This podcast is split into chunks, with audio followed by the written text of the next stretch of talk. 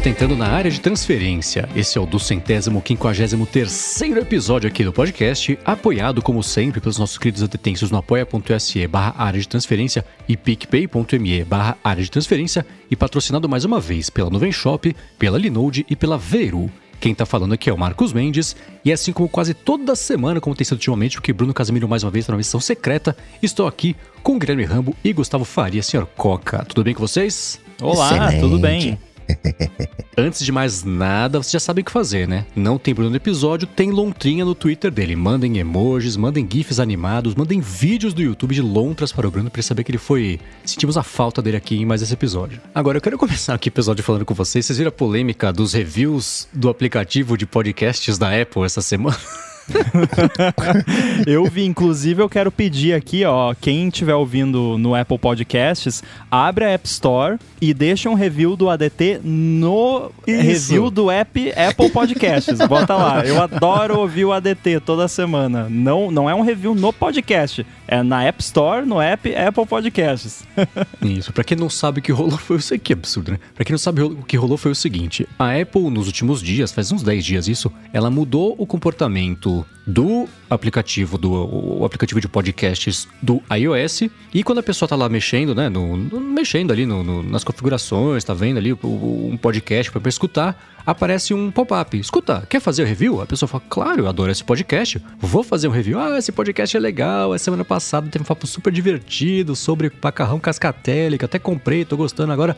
Aí a pessoa manda o review, achando que tá mandando o review do podcast. O que que isso fez? Fez em questão de dias o Apple Podcasts passar de, tipo, uma estrela para 4,5 estrelas, porque todo mundo tá dando avaliação pros podcasts dos quais as pessoas gostam, e não pro paupérrimo aplicativo de podcasts que tinha nota ruim por um motivo, né? E aí isso virou notícia, aquela coisa toda, aí falaram, e aí, Apple, você tá que feio, ela dá, a gente faz. É, é a estratégia Facebook, né? Assim como muitos aplicativos, nós estamos pedindo para as pessoas fazerem review e as pessoas, né, elas têm que prestar atenção, mas poxa, a culpa não é nossa. Então a Apple conseguiu inflar a, quantidade de, de reviews e especialmente reviews positivos do aplicativo de podcasts, porque tá todo mundo achando que tá avaliando os próprios programas favoritos ali. Esse é um jeito de resolver o problema, né?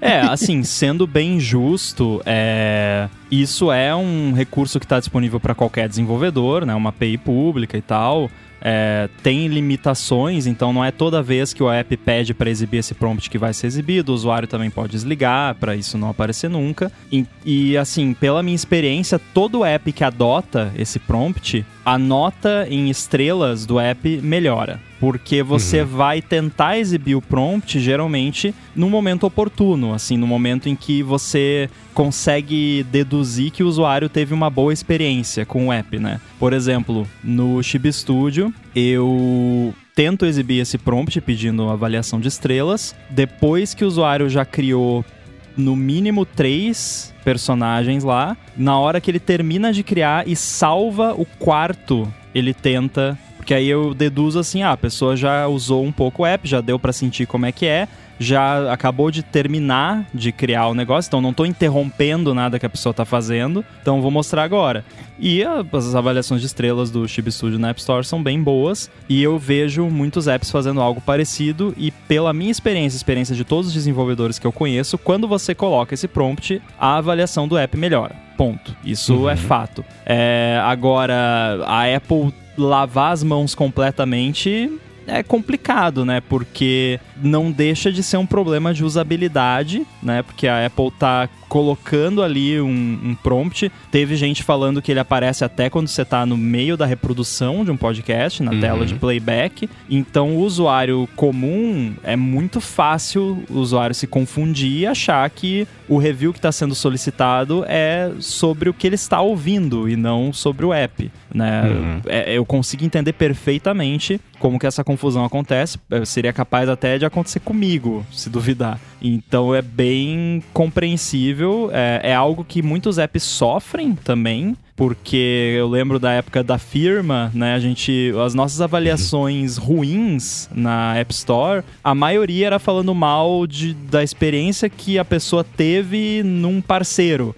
Então, ah, o, o restaurante estava fechado, a comida era ruim, sabe? No, no iFood, se você for olhar, deve ter um monte assim de pessoa reclamando uhum, da comida sim, do restaurante. Isso. É, então rola, assim, não, não, eu não acredito que a Apple tenha feito isso intencionalmente. Que tem uma galera agora que já encheu, assim, sabe? Que tudo bem, a Apple tem que ser criticada, tá errado isso aí que, que, que eles fizeram, devia ter sido melhor pensado, devia. Agora, tem aquela galera que já exagera. Não, a Apple fez isso porque a, a Apple sabia que os usuários iam avaliar os podcasts e não o app era para aumentar a nota de forma sorrateira. Não, eles queriam aumentar, melhorar a avaliação do app, botaram o prompt achando que as pessoas iam avaliar mais o app, só que as pessoas não entenderam e começaram a avaliar os podcasts. Então, eu não assumiria que isso foi proposital ou que nada disso. É um erro ridículo e tem que ser corrigido. É, e, e também eu fico curioso se o prompt, esse, que eu falei das limitações, se quando ele está dentro de um app da Apple, ele segue as mesmas limitações. Eu não fui atrás para ver se é o caso. Isso exatamente agora, não consegui achar também. Porque se for igual ao padrão, é assim: deve aparecer em inglês, sei lá, enjoying podcasts? Tap a start, rate e deixa um review. Então, tá, tá gostando do, do podcast? Pode, a pessoa pode achar que tá gostando do podcast, que está ouvindo, está mexendo, tá mexendo aqui na tela dele. Então é, é isso. Isso só começou a acontecer agora porque só agora a Apple começou a deixar os aplicativos nativos do iOS também receberem reviews, assim como acontece com todos os outros, para ela fortalecer o argumento dela de, não, tá vendo só, os nossos aplicativos de, de desenvolvedores é a mesma coisa, terreno nivelado aqui de concorrência. Estamos até sujeitos a avaliações também, assim como todos eles, né? Eu só sei toda, que... Todo o motivo por quê. No review do semestral lá, anual lá, de tempos em tempos, do, do cara que colocou esse review, vai receber uma estrelinha lá, vai receber uma promoção. Conseguiu tirar de uma estrelinha para quatro. E o seu Zuki aprovou, né? O seu Zuki do Facebook aprovou essa estratégia de, do Rambo no, no Chib Studio de avaliar o momento certo para pedir o, o, o, review. Netflix também faz isso, né? Todo app faz. Não, mas, mas do uhum. Netflix tem uma coisa que eu acho danado. Não sei se vocês já foram maratonar uma série e dormiram no processo. Aí lá pelas tantas você acorda com uma mensagem dizendo: tem alguém ainda assistindo é, uhum, esse episódio, uhum. assim? Só que isso é perguntado, tipo, no meio, um pouquinho antes, no meio do episódio. O natural seria, terminou um episódio, né? Ou uma três, quatro, enfim, o que forem, e aí pergunta se você tá vendo ou não. Mas não, deixa para perguntar no meio do episódio, para dar aquele tempinho o suficiente para Netflix já contabilizar aquilo como um play do episódio, você já teoricamente uhum. talvez já tenha visto uma parte e vai ter aquele gancho, né, que você vai querer ver a, a, a, sequência. Então, não, peraí, não, já assisti metade desse episódio, não, acordei agora, não, vou continuar assistindo, deixa eu assistir a outra metade, assim, aquele, né, o, o golpe de oportunidade. É, realmente. É, mas quando eu falei das limitações, viu, Mendes, eu não me referia só à questão de UI, mas eu me referia à questão de não aparecer sempre que você pede para mostrar. É ah, uma coisa que é. até de repente eu posso dar uma fuçada no, no iOS ali e ver se eu descubro. Porque quando é um app de desenvolvedor, esse prompt não vai aparecer toda vez que você pedir para ele aparecer e uhum. você nem tem como saber se ele apareceu ou não. E aí, entrando nessa questão do Coca, tem muito app que antes de tentar mostrar esse prompt, eles mostram um alerta tipo, tá gostando do app? Aí tem um sim, uhum. não. Se a pessoa botar não, eles não mostram o prompt. É. Se a pessoa botar Já sim, vi. eles tentam mostrar o prompt. Se não aparecer o prompt, para você não faz diferença. Tipo, é só ah, falei que tava gostando e pronto. Mas se aparecer, você, ah, estão pedindo aqui. Então, isso to, todo app vai tentar exibir esse prompt no momento mais oportuno. Agora, esse lance de primeiro perguntar se você tá gostando para depois tentar exibir, eu já acho sacanagem.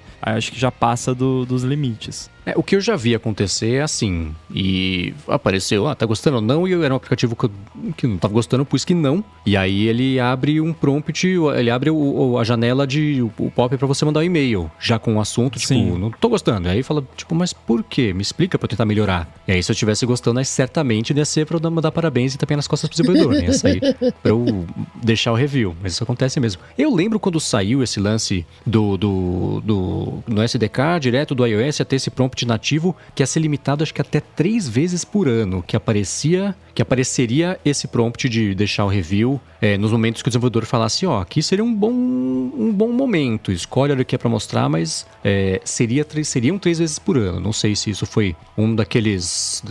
Alguém acho, tirou isso do nada e acabou se repetindo até todo mundo acreditar que era verdade, ou se é assim mesmo, aquele SK Story View Controller, Que eu até cacei uhum. aqui agora pra tentar achar, mas é, todo mundo só repetindo, ah, acho que são três por ano, né? É, então acho que é isso. É, então acho que é isso aí, né? Ninguém tem certeza de nada. Muito bem, vamos começar aqui com o follow-up em relação ao episódio da semana passada. E algumas semanas, na verdade, a gente comentou aqui, acho que foi até num bonus track, do aplicativo Numi, que é para fazer cálculo rapidinho ali a partir da barra de, de, de, menus, né, do Mac. E a gente comentou também que a, alguém tinha comentado, acho que foi até o Gustavo Saez que mandou esse feedback agora, que existia uma integração entre ele e o Alfred. O Alfred é tipo um substituto do Spotlight com mais funcionalidades e mais, mais possibilidades ali que ele, que ele abre para os usuários. É, e o Gustavo Saez falou que nas andanças dele pelo GitHub, ele encontrou o workflow Calculate Anything, que ele falou que substitui com maestria o Numi quando fala exclusivamente é, é, do Alfred. Né? Ele falou que assim, o workflow do Numi está quebrado para quem está usando o Monterey junto com o Alfred atualizado e já foi aberto até um, um, um é pull request do GitHub. Pull request, é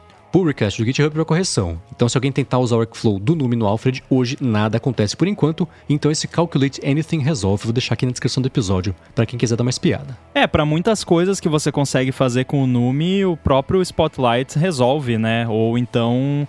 No meu caso aqui eu uso o Raycast como substituto do Spotlight e você digita lá x mais y mais z, né? Digita lá qualquer cálculo ou coloca o, um valor numa moeda em tal outra moeda, ele faz a conversão.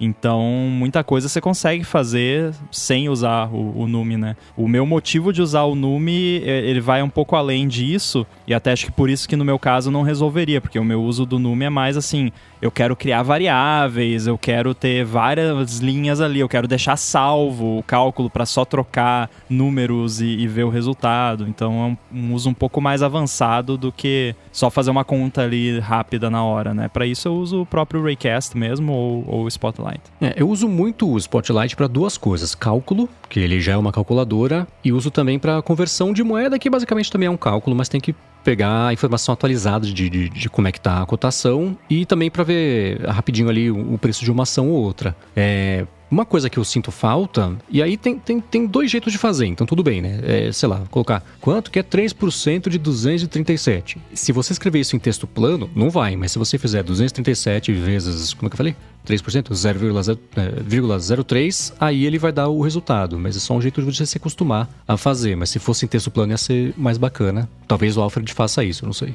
E no papo do iPod que a gente teve, o Omir Jr. diz que um excelente destino para os iPods Touch seria um chip de 4G, 5G, sem função de celular, só para internet. Você teria um dispositivo barato, de qualidade e ótimo para jogos, aplicativos, fotos, vídeos, música, redes sociais, internet e e-mail. Ideal para criançada e para os adolescentes.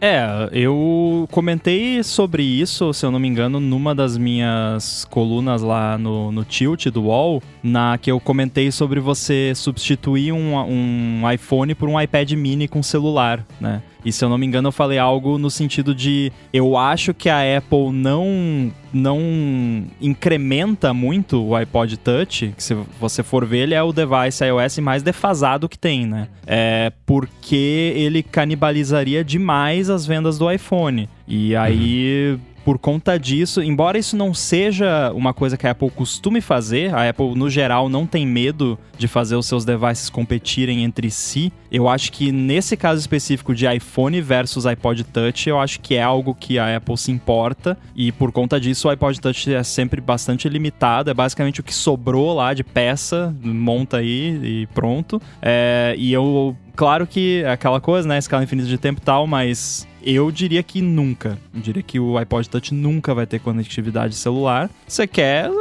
compra um iPhone, bota um chip lá e não usa a função de voz. Simples, né? Assim, eu acho que a, a ideia é essa. Eu, eu tenho para mim que o iPod Touch existe muito por conta de uso empresarial e como ponto de venda, essas coisas, que você vê muito iPod Touch sendo usado para fins bem específicos, assim, mas não pra, por pessoas, né? As pessoas físicas. E tem também, claro, esse uso de, de criança e tudo mais, mas eu acho que eu não consigo imaginar a Apple colocando conectividade celular no iPod Touch. Adoraria estar errado. É, o lance de canibalização. Ela nunca teve medo de canibalização, mas tem que canibalizar para cima. É, um, ah, é, a gente vai fazer um produto aqui concorrer com outro, mas tudo bem, podemos fazer isso, mas ele tem que ser mais caro e, e, e tem que prender mais a pessoa no ecossistema. Né? Hoje em dia, eu acho que hoje em dia o mais próximo de um iPod Touch atualizado que tem é o iPhone SE. É, se você fosse atualizar o iPod Touch, ele chegaria muito perto disso. O tamanho da tela acho que é igual, né? o design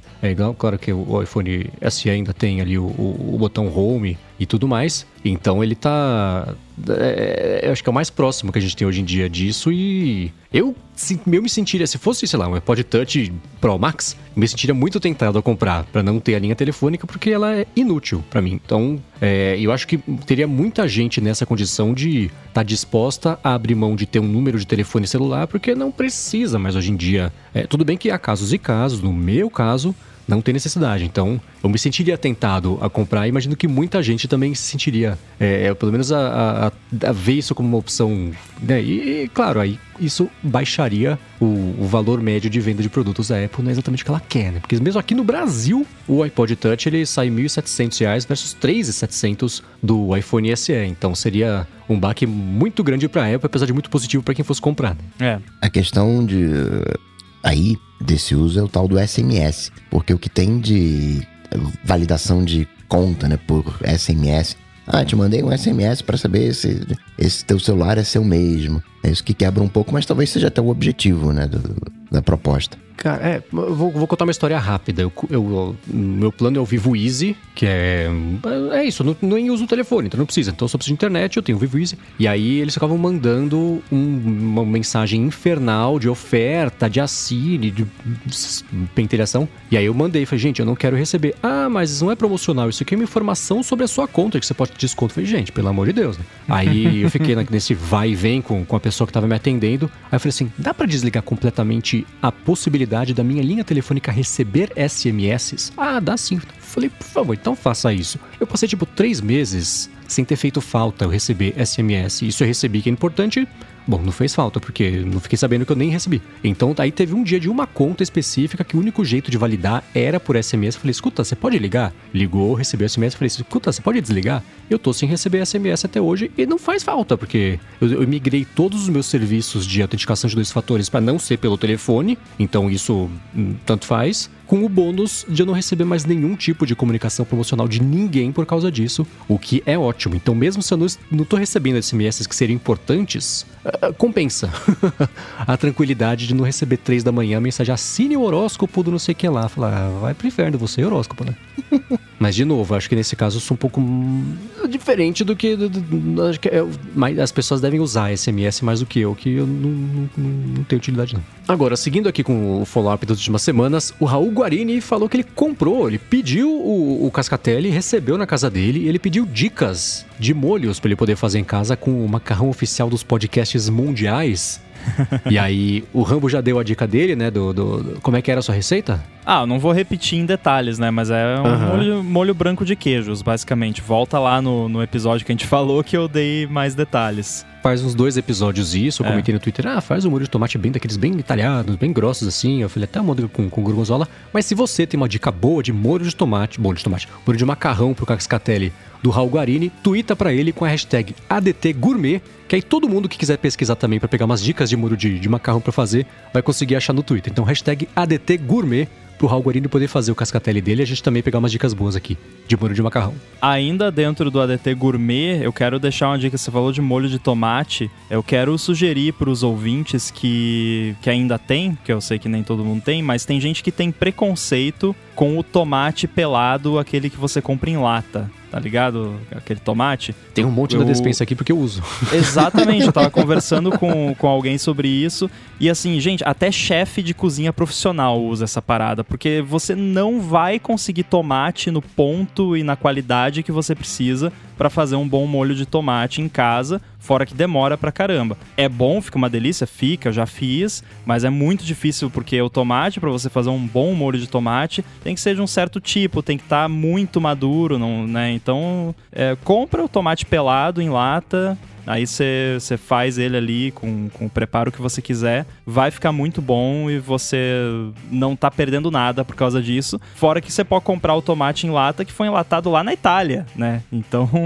é, é uma vantagem, né? Que comprar o tomate fresco que veio da Itália é um pouquinho mais complicado. Então fica essa dica também. E o papo dos processadores que a gente teve nas últimas semanas, Intel, M1, Qualcomm, whatever, o Ricardo Luiz levantou a hipótese da Qualcomm ter feito engenharia reversa no M1 e agora correr atrás para tirar o, o, tempo perdido. Ah, engenharia, acho que está muito em cima para né, ah, lançou, vamos comprar um, vamos abrir aqui, pede pro engenheiro abrir, estudar com o microscópio, ver como é que é. Eu acho que é mais um movimento de mercado. E é uma coisa que a gente vê acontecer com frequência. A gente falou aqui, logo que saiu o Mac com processador ARM, basicamente, né? Que geralmente quando a Apple planta bandeira num tipo de coisa que tá meio. Pode ser que role, pode ser que não role, aí rola e o mercado inteiro começa a apontar com isso. Tanto que você vê nas últimas semanas, o tanto que a gente falou aqui sobre a migração do mercado cada vez mais para ARM, saindo só do, da parte de dispositivos móveis. Eu não imagino que seja, né? Agora que saiu o M1, puxa, não sabíamos disso, que surpresa né? Então vamos ver agora o que tem dentro, estudar bonitinho e fazer igual.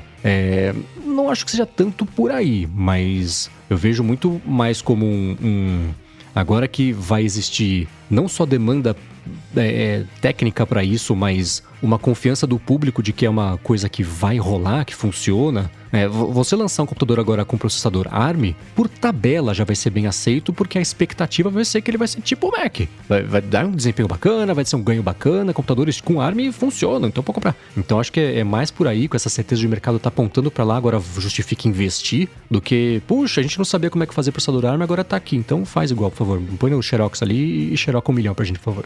É, eu não tenho muito conhecimento sobre engenharia reversa de processadores. Eu não sei o quão avançado isso tá hoje em dia. E para mim parece coisa de ficção científica você fazer engenharia reversa de um processador do nível de um M1. Porque eu, eu conheço da galera fazer engenharia reversa, assim, de pequenos microcontroladores e ainda assim, para você ter uma noção de como funciona, mas não um, uma engenharia reversa que te permite replicar o negócio. Então, me parece bem improvável. Ué, Nuvia tá aí para isso, né?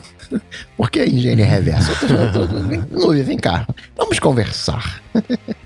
É, foi uma compra de engenheiros reversos. É. que nem, qual era o nome do. O, o, caso lá do Uber do Google lá? O, o esqueci o nome. O Lewandowski. Exato. Anthony Lewandowski. Que, e, e dele foi mais confuso ainda, porque ele saiu da, da, da, Uber ou do Google, eu não lembro, junto dos dois com os documentos embaixo do braço. Aí ele abriu a empresa dele, que foi comprada pela outra, aí um processou o outro, processou ele também. Foi uma causa isso aí. Mas isso rola bastante, né? A gente sabe que, que rola tanto que a regra de, do Vale do Silício é no contrato de demissão você ter lá, ou no de contratação, se você for embora, você vai ter que ficar seis anos. Olha pro, pro, pro Scott Forstall, né? Que ficou embaixo de, uma. morando num buraco por 10 anos, agora tá dando entrevista, né? Então, tem, você não pode falar com a imprensa, você não pode mexer em nenhum projeto que tenha a ver com nada que você tenha feito e trabalhado aqui nos últimos anos, ou seus vizinhos de baia também não pode mexer com nada que eles tenham feito, justamente para impedir essas coisas, né? E isso, inclusive, e isso, inclusive, foi alvo de processo coletivo de funcionários que falaram, falaram que esse tipo de acordo de não competitividade estava prejudicando as carreiras deles. Porque você trabalhou na Apple e saiu, você não vai poder trabalhar no Google, na Microsoft, no TikTok, no Twitter, nada que tenha a ver com esse negócio por um período de tempo. Então a pessoa tem dificuldade para achar um emprego porque ela não tem tanta mobilidade, né? E era um acordo mais para as empresas não roubarem, entre aspas, bons funcionários umas das outras, mas ainda assim começou a engessar a possibilidade de contratação dessa galera depois que tivesse saído, sem nenhum tipo de malícia ou de intenção de, de usar uma empresa de trampolim para ir para outra. Né? Teve um episódio do Planet Money recente sobre isso, se alguém tiver interessado nesse assunto de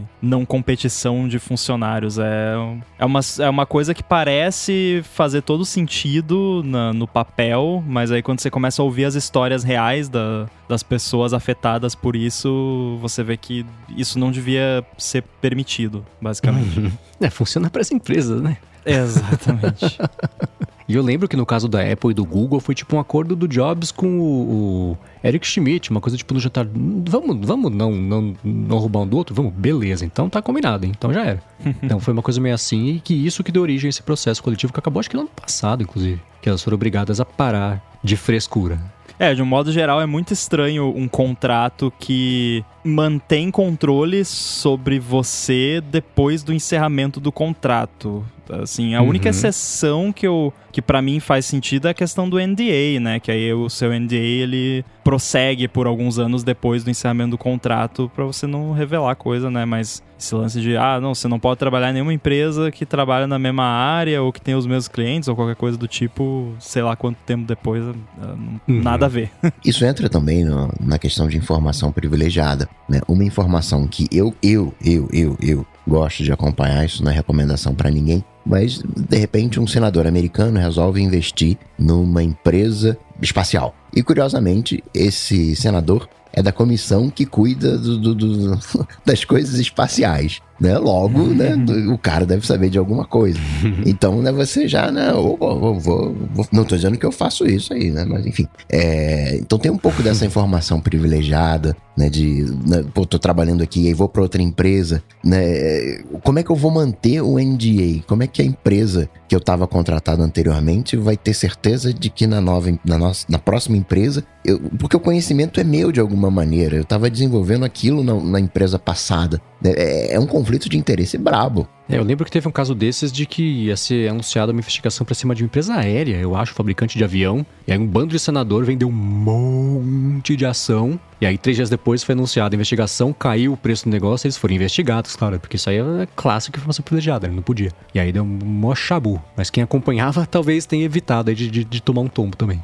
Agora, seguindo aqui com esse papo também que a gente falou de processos, tem falado aqui de processadores nas últimas semanas, na quinta-feira, eu acho, ou talvez na sexta-feira, mas acho que foi na quinta-feira, a MediaTek anunciou o processador Dimensity 9000, que ela diz que vai concorrer com os topo de linha Android do ano que vem. Então, sucessor, ela falou do Snapdragon 888, que a gente sabe que é o 8 Série 1 agora, ou Série 2 que vai chamar, que eles vão mudar a lógica do nome. O Exynos 2100 também da Samsung. E ela falou, arquitetura de é, fabricação, né, processo de fabricação de 4 nanômetros, arquitetura ARM V9, que é essa que a gente comentou aqui algumas semanas, vem, vem explicando que é, é pela primeira vez em alguns anos aí um, a arquitetura mais eficiente para os processadores ARM. E, e aí, o que vocês acharam? Aquilo que eu tinha dito, né? a- o, o solo já tá. Como é que é? Arado, né? O solo já tá pronto. A, a RM já fez o que tinha que fazer. Anunciou o V9, já anunciou o, o processo todo lá em. Acho que foi agosto que eles anunciaram. Então, isso até né, bate com aquela questão do, da engenharia reversa, né? O, o solo já tá arado. É, agora os mais, entre aspas, competentes plantarem em cima desse solo. É, uma coisa que é. E, e eu acho que eles fizeram um bom trabalho de explicar tecnicamente, até as diferenças dos núcleos e tudo mais. Tem uma coisa bacana que cada, tem quantidade diferentes de núcleos que tem clocks diferentes para fazer funções diferentes lá dentro e você usar só a energia necessária para fazer cada tarefa e não gastar mais do que precisa. Esse tipo de coisinha, né? Que poupa consumo energético e, e estende a bateria em segundos, minutos, horas ou dias, dependendo do, do tipo de dispositivo que você tem. né? Mas tá, Parece um chip de uma outra empresa aí. né? ó a engenharia reversa aí, ó. ó.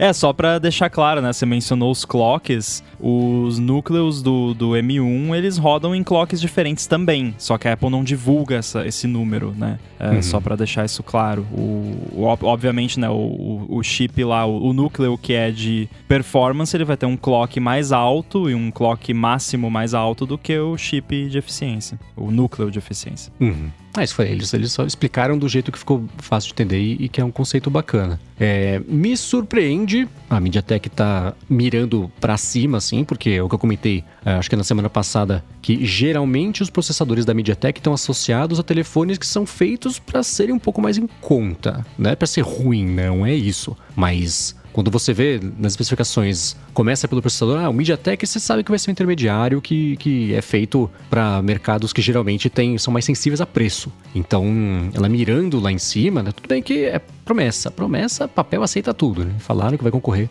com os sucessores dos dois é, que são processadores para telefones topo de linha, o da Samsung e, o, e a Qualcomm para basicamente o mercado, o resto do mercado inteiro, e alguns da Samsung. Então, ano que vem a gente descobre se, se essa promessa de desempenho se traduz em realidade. Mas foi curioso ver como nas últimas duas ou três semanas a gente grava episódio, no dia seguinte aparece algum anúncio desses de alguma outra empresa ou aumentando o investimento, entrando nesse mercado ARM, o que quer dizer que talvez o Unisoc amanhã, né? Anuncie alguma coisa que então a gente tá gravando aqui. Vamos ver, né? Que É engraçado quando- Não vai ter processador Unisoc para telefone topo de linha, hein? Dia seguinte, a, a MediaTek anunciou. Eu Falei, ufa, bateu na trave meu, meu, minha bola de cristal fora aqui. É engraçado, quando eu penso em MediaTek, eu penso em produtos que você tem que você nem sabe que processador tem lá dentro, sabe? Tipo, a Uhum. televisão, é, equipamento de provedor de internet. É, é esse tipo de coisa que eu imagino quando vem MediaTek na, na cabeça, assim. É, posso ter uma percepção errada, né? Pe- Pelo pouco conhecimento que eu tenho da empresa, mas eu sempre vejo o- os chips deles nesse tipo de aplicação. Então é interessante ver essa proposta de, de ser uma parada mais high-end. É, mas por muito tempo eles são talvez vítimas dessa própria estratégia que eles usaram por anos e não tem certo, errado, ma- mas não deu certo pra eles, né? Mas a impressão que eu tenho é essa também, né? Vendia chip de, de balde, tipo granel, sempre dá uma mãozada de chip, põe no saco, leva embora e te cobra por peso. Então era, era mais ou menos um esquema meio assim, mais do que mirar nessa parte mais de cima aí do mercado. né? E é, nessa também levada de processadores, essa semana pintou uma notícia. Foi curioso que acho que foi o site XA Developers que, que publicou. Eles conseguiram um furo lá com os, com os contatos deles e disseram que basicamente está acabando um contrato de exclusividade que a Microsoft tem com a Qualcomm e, e não tem nenhum sinal ainda de renovação. E que esse contrato pode, inclusive, dentre várias outras coisas, ser o que está impedindo os Macs com processador M1 de rodarem o Windows 11. Porque tem a exclusividade dos processadores Qualcomm e tem algum tipo de, de, de entrave ali. E eu lembro até que quando a Microsoft falou que não ia desenvolver para o Mac M1, foi uma coisa bem com asterisco. Disse, Ah, no momento não estamos desenvolvendo essas, esses negocios, né? Os, os empreseis que tem que aprender a falar um pouquinho para entender o que não está sendo dito para saber o que está falando de verdade. né? A própria Então- Apple falou, né? Não sei, acho que foi o Craig em alguma entrevista. Ah, tá na mão da Microsoft. O- Aham. O, hardware aceita, é só eles fazerem, né? Foi basicamente o que ele disse. Então, e, E- aí eles falam, eles não disseram o que é isso, levantaram a hipótese de que, ó, já que tem esse acordo de exclusividade que não foi renovado ainda, e, e, e- e indicações de acordo com eles é que isso quer dizer que esse é um dos entraves que está impedindo é, a Microsoft de, de- de lançar o Windows 11 para Macs com processador M1 e que não foi renovado ainda porque a Samsung tá tentando entrar na, na- na jogada aí, tá jogando, tá jogando a toalha dentro do ringue para tentar é, é, intervir e ela fazer algum tipo de oferta para poder entrar nessa brincadeira de algum jeito. Isso talvez abra a possibilidade de, de chegar o Windows não só para Macs com M1, mas expandir todo o suporte, atuação de Windows para ARM. Agora que, né? Como estamos falando aqui há três semanas, já está meio definido que é para essa direção que o mercado vai apontar. né? Então, quanto antes a Microsoft adotar isso aí, melhor vai ser Melhor. para todo mundo, inclusive para ela, né? só não para Intel. Eu, eu achei estranho, né, a Microsoft, nesse momento dela, no momento na dela, fazer meio pouco caso do M1, né? Fazer pouco caso, ah, ah, vamos ver e tal. Isso meio que, né, é é uma, uma justi- justificativa plausível. Eu gosto de ler nas entrelinhas, sabe? É, porque acaba que muitas das coisas não são faladas. Estava falando dessa história lá do, do senador, é, da comissão aeroespacial, né, investindo em empresa espacial. Mesma coisa se você pegar o Larry Page e o Sergey Brin. Eles, nos últimos meses, venderam mais ações do Google que eles venderam, em média, nos últimos cinco anos. Tudo bem que os caras ainda têm juntos mais de cento e varada bilhões de, de- né, em ações. Mas se os caras venderam, né, eu diria que nesse momento não tem um futuro muito brilhante pro Google. Por mais que sejam lá cento e tantos bilhões, enfim. Mas né, os caras sabem de alguma coisa que certamente a gente não sabe. É, é, é eu acho muito engraçado esses acordos de empresas ou contratos de empresas por trás do- dos panos que afetam a gente sem a gente saber, né? Tem um que muita gente comentava, e eu, eu não sei até que ponto isso era verdade, muito provavelmente não era, mas não deixa de ser curioso que o motivo da Apple não mudar o Mac OS de, de, de 10 ponto alguma coisa para 11 era porque tinha um contrato com a Microsoft, que a Microsoft se comprometia a manter o Office disponível em todas as versões do Mac OS Ah. 10. E aí, pô, se a, não. se a Apple mudar para macOS 11, eles não, não precisam mais manter o, o Microsoft Office, né? Nossa! Eu não acho que foi por isso que, que a Apple demorou pra mudar, ma- mas não deixa de ser curioso, né? E aí você Mas coloca que a história é também... boa, é uma boa história. Aí você coloca essa questão também da, dessa exclusividade da Microsoft com a Qualcomm. Pode ser que é, é um dos motivos da Microsoft não ter explorado ainda isso. Aí vale também observar até que ponto existe um mercado que justifique esse investimento, porque não é um investimento baixo, é um investimento alto. é, assim, Ah, mas o Windows já roda em processador ARM. Já roda, mas o processador da Apple tem as peculiaridades dele, tem os, os diferentes núcleos lá. Ele é, não é. A gente não tá falando também só do processador, a gente tá falando de todos os periféricos do, que tem no hardware, Thunderbolt, USB, Bluetooth, Wi-Fi e etc. Que eu, eu andei acompanhando o desenvolvimento daquele a, é Akashi, Atashi Linux, uma coisa assim, que, que um, um carinha basicamente está desenvolvendo um Linux para M1 é, hum. e ele conseguiu bastante apoio e, e, ele tá, tá andando, tá indo bem. É, inclusive eu, eu tô apoiando lá no, acho que é no Patreon, alguma coisa assim. É, e eu tava vendo uns streams que ele fez mostrando o trabalho dele e tal, e ele comentava sobre algumas peculiaridades assim que, mesmo que você já tenha um, um, um sistema operacional que roda em ARM, você não consegue rodar no M1 direto, porque muda muita coisa, a forma como ele se comunica com o hardware é muito diferente de outros sistemas. Então é uma parada complicada. Tem toda a questão da GPU também, que é totalmente proprietária, totalmente não documentada. E então, a, claro que estamos falando da Microsoft, né? Microsoft chega na Apple lá, a Apple fornece documentação, se duvidar até fornece engenheiro para escrever o driver para eles, né? Isso, isso poderia rolar. Mas ainda assim, independentemente se é engenheiro da Microsoft ou se é engenheiro da Apple que vai escrever o código, é muito trabalho, é um investimento alto para fazer, tornar isso possível, não só para tornar isso possível, mas para manter depois. Então depois vai ter que ma manter uhum. isso funcionando, é, vai ter que ter driver no Windows para lidar com o Notch dos novos Macs, por exemplo. Quem é que vai escrever esse driver? Quem é que vai documentar como, como que pega a altura do note, do hard, sabe? É um monte de detalhezinhos assim pro, pra parada funcionar redondo no hardware que acaba se tornando caro fazer isso. E aí eu me uhum. pergunto, quantas pessoas têm Mac M1 e querem rodar o Windows nele? Eu acho que nativamente deve ser muito pouco, muito baixo o número. Em máquina virtual a história é bem diferente, mas rodar assim, ah, quero instalar o Windows no meu Mac M1 para rodar nativo direto, eu acho que é eu, eu não sei se essa conta fecha, sabe? É, eu arrisco com base em nada dizer que ainda assim é a quantidade maior de pessoas do que estão rodando Windows em computadores com processador ARM da Qualcomm nativamente, né? Ou laptops, é, tablets, híbridos, essas coisas todas. Então acho que talvez seja um passo um pouco mais amplo para ver se está funcionando direitinho e tal, para ele lançar um suporte mais é, amplo, inclusive sem, sem ter essa, esse acordo de, de, exclusividade, significa que você vai poder tentar abranger um mercado muito maior. E, e só eu, eu expliquei mal, deixa eu explicar melhor agora. É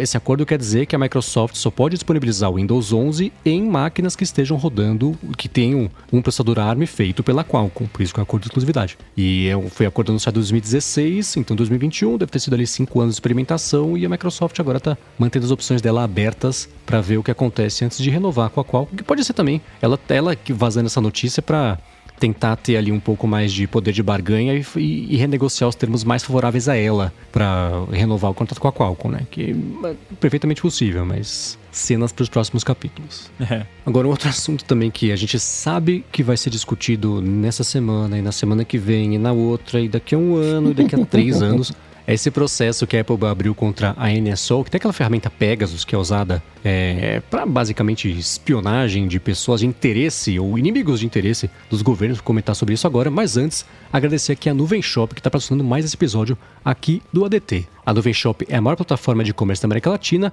e ela tem hoje mais de 90 mil lojas que mostram ao mundo do que elas são capazes. Na Nuvem Shop você monta sua loja online com bastante facilidade, com diversos designs, não designers, designs profissionais e totalmente personalizáveis também que ela oferece, e ela conta com integrações com mais de 150 aplicativos que ajudam você a criar promoções, ajuda na parte de recomendações, avaliações de produtos na hora certa, sem levar o erro, como aconteceu lá com o aplicativo nativo de podcasts do iOS, abrem caminho para oferta de brindes também e por aí vai. Uma outra coisa bem bacana é que além de você fazer sua loja online, você consegue integrar a sua loja com outras plataformas de e-commerce, marketplace também do varejo brasileiro, consegue integrar com lojas físicas também, loja de rede social, né, bastante coisa de extensibilidade para sua loja que você tem com o Nuvem Shop.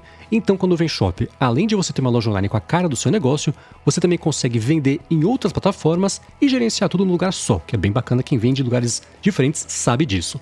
E ó, para finalizar, a Nuvem Shop já oferece 30 dias de graça para você testar a plataforma e 90 dias também de isenção de tarifas. E você que está ouvindo aqui o ADT e quer abrir sua loja online, tem 25% de desconto na primeira mensalidade, depois ainda de testar um mês grátis. Tem que acessar o link areadetransferência.com.br barra Nuvem Shop. Então, de novo, não esquece, areadetransferência.com.br barra Nuvem Shop. Muitíssimo obrigado, Nuvem Shop, pelo patrocínio contínuo aqui do DT. Obrigado, Nuvem Shop. Valeu, Nuvem Shop. Vamos lá, então o resumo da ópera foi esse, né? A Apple anunciou que vai processar a NSO, que vende o programa Pegasus, que foi usado já que a gente sabe por diversos governos, agências investigativas de países também, para espionar inimigos. Então, jornalistas, dissidentes, uh, uh, ativistas, uh, adversários políticos, né, do partido oposto, aquela coisa toda. E já faz bastante tempo que é um grande. Não é nem segredo. Eu ia falar que é um segredo aberto, mas não é. Todo mundo já sabe que isso acontece. Não acontece só com iPhone, acontece com Android também. Mas é, a Apple resolveu é, abrir esse processo. E nesse processo, que ela quer? Primeiro, parem de fazer isso, né? Segundo, reparações, né, que ainda vão ser calculadas, aquela coisa toda. E ela publicou um, um press release explicando as motivações dela com um tom agressivo que, não sei vocês, mas fazia um tempo que eu não via ela lutar. Até em entrevistas também que ela que, que os executivos deram, deu pra mostrar que ela não tá muito pra brincadeira com isso. E ela já tentou, eu não sei o termo técnico, talvez eu erre, mas o que eu quero dizer é: ela tentou emplacar uma liminar para já proibir a NSO de vender a Pegasus, independente do processo. É assim, emplaca liminar porque tá errado, a gente acha que tá errado, a justiça talvez concorde ou não, mas até sair o veredicto, proíbe. E aí, se não for se a justiça definir que não é ilegal, a gente conversa, mas estamos sendo é, é, prejudicados por isso, então já querem proibir. Que eu não sei se é uma coisa que consegue colar ainda mais, levando em conta que a NSO é uma empresa israelense e existe um, um problema de, de, fronteiras e de, de, de, jurisdições aí de uma coisa versus a outra. Né? O governo americano, eu acho, é, já entrou na fita também e, está fazendo algum tipo de, de, bloqueio comercial com a NSO ou estou viajando, estou misturando assuntos aqui? Não, não tô por dentro para para responder. O que eu lembro, o WhatsApp também processou a uh, NSO, não? Sim, o, o, Facebook foi primeiro, inclusive. Ó, no, no Facebook já tinha processo. é, eles processaram antes da Apple, inclusive. Follow-up em tempo real. Em 3 de novembro, notícia fresquinha, então. Não, não tanto, morninha, vai. Os, os Estados Unidos adicionaram a NSO para a lista dela de. de.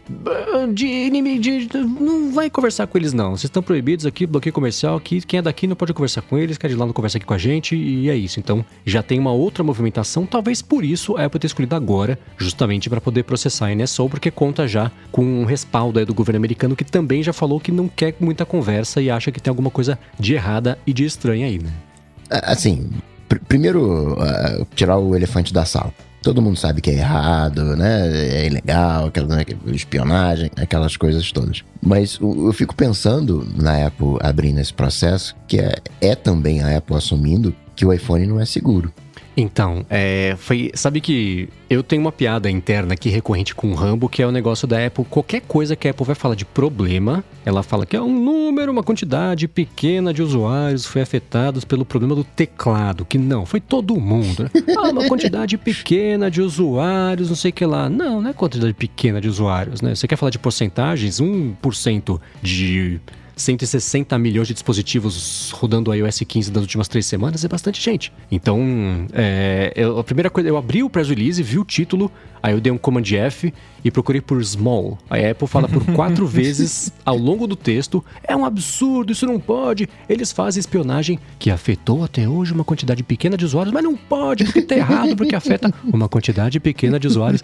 Então era aquele tom agressivo, mas como é que você fala sobre uma, um problema de segurança sem passar a impressão, ou sem admitir, ou sem, né, cada um pode usar o que quiser, falar que é inseguro. Então você, é, é, aí de novo, né, o trabalho do redator ali de, de passar essa mensagem sem se enforcar, que a gente falou o tempo inteiro sobre os argumentos da Apple lá naquele processo da, da Epic Games, né? Como é que você fala que o Mac é menos seguro ou mais seguro que o iOS, porque no Mac pode, mas no iOS não pode, quer dizer que o Mac é inseguro? Não, não é. Então esse é um, um, um é uma, uma, é uma armadilha que pode cair, né? É, eu, o meu ponto de vista é, é que nesse caso, é, é, um dos poucos casos em que a Apple falar que é um número muito pequeno de usuários está certo, né? Não deixa de ser engraçado, porque realmente eles falam isso sobre tudo. Mas é que nesse caso, realmente, é aquela coisa, tipo, parada custa milhões, é só realmente você tem que ser um alvo valiosíssimo para ter um, um canhão como o Pegasus apontado para o seu device, né? Não é uma parada que acontece com qualquer um. E, e aí eu vejo assim, você nunca vai ter um sistema 100% seguro. Sempre vai existir alguma falha. A questão é o quão caro é você explorar essa falha. E eu acho que o, os iPhones com o iOS, ao menos nas versões de tanto de hardware quanto de software mais recentes, eles já atingiram um patamar onde para você ser atingido por alguma vulnerabilidade grave a ponto de, sei lá, vir um e-mail, você nem abriu o e-mail e, e pronto, seu device está infectado, que é era mais ou menos assim, falando por alto que fazia o que era o exploit que eles usaram para injetar o Pegasus nesses casos recentes, é, é, muito caro fazer esse ataque, a ponto de só valer a pena usar esse ataque contra políticos, ativistas, né? Essa galera aí que você falou, então pessoas que são alvo. É... E aí eu penso, por outro lado, assim, é uma empresa né, constituída legalmente vendendo hackear celular que eles dizem que não, é só para hackear celular de criminosos, mas sabe como é que é essa coisa, né? É o mesmo papo que a gente falou na época da Apple e dos backdoors lá e, e tudo mais. Nunca vai ser usado só para criminosos. Então eu acho que a Apple tá certa, o Facebook tá certo. Vocês vão ouvir eu falar isso muito pouco aqui. Acho que é a primeira vez que eu falo, talvez seja a única. Então a Apple tá certo, o Facebook tá certo de, de correr atrás, porque eu, eu acho bizarro uma empresa legalmente constituída tá vendendo acesso a hackear iPhone. Assim, isso tira alguma responsabilidade da Apple? Absolutamente nenhuma. A Apple tem toda a responsabilidade de tornar o iPhone 100% seguro. Ela nunca vai conseguir, porque é impossível para Apple para qualquer empresa, mas é a responsabilidade dela. Então não tira a responsabilidade, mas eu eu concordo, eu acho que tem que processar mesmo e eu não acho que deveria existir uma empresa legal, legalizada que vende esse tipo de coisa. É, claro que vão existir sempre os criminosos, então ah, vai deixar de existir a NSO, mas vai ter o, a entidade criminosa lá que você pode pagar milhões para essa entidade e eles vão te fornecer algo bem parecido. Mas aí vai ser uma entidade criminosa, não uma empresa. Né? Sei lá, para mim é, é mais ou menos assim que eu penso, mas óbvio que o ideal seria o sistema ser imune a qualquer tipo de ataque, mesmo esses ataques super sofisticados. Dando perspectiva ao processo, quando a justiça brasileira, por exemplo, vão lá pro juiz, ó, oh, a gente tem que quebrar o, o, colocar uma escuta no telefone de tal pessoa, aí o juiz vai lá e autoriza. Essa é, essa escuta, ela é paga pelo governo brasileiro e é uma terceirizada, que eu vou chamar de NSO, que faz isso, que tem acesso aos recursos, aos, aos servidores, digamos assim.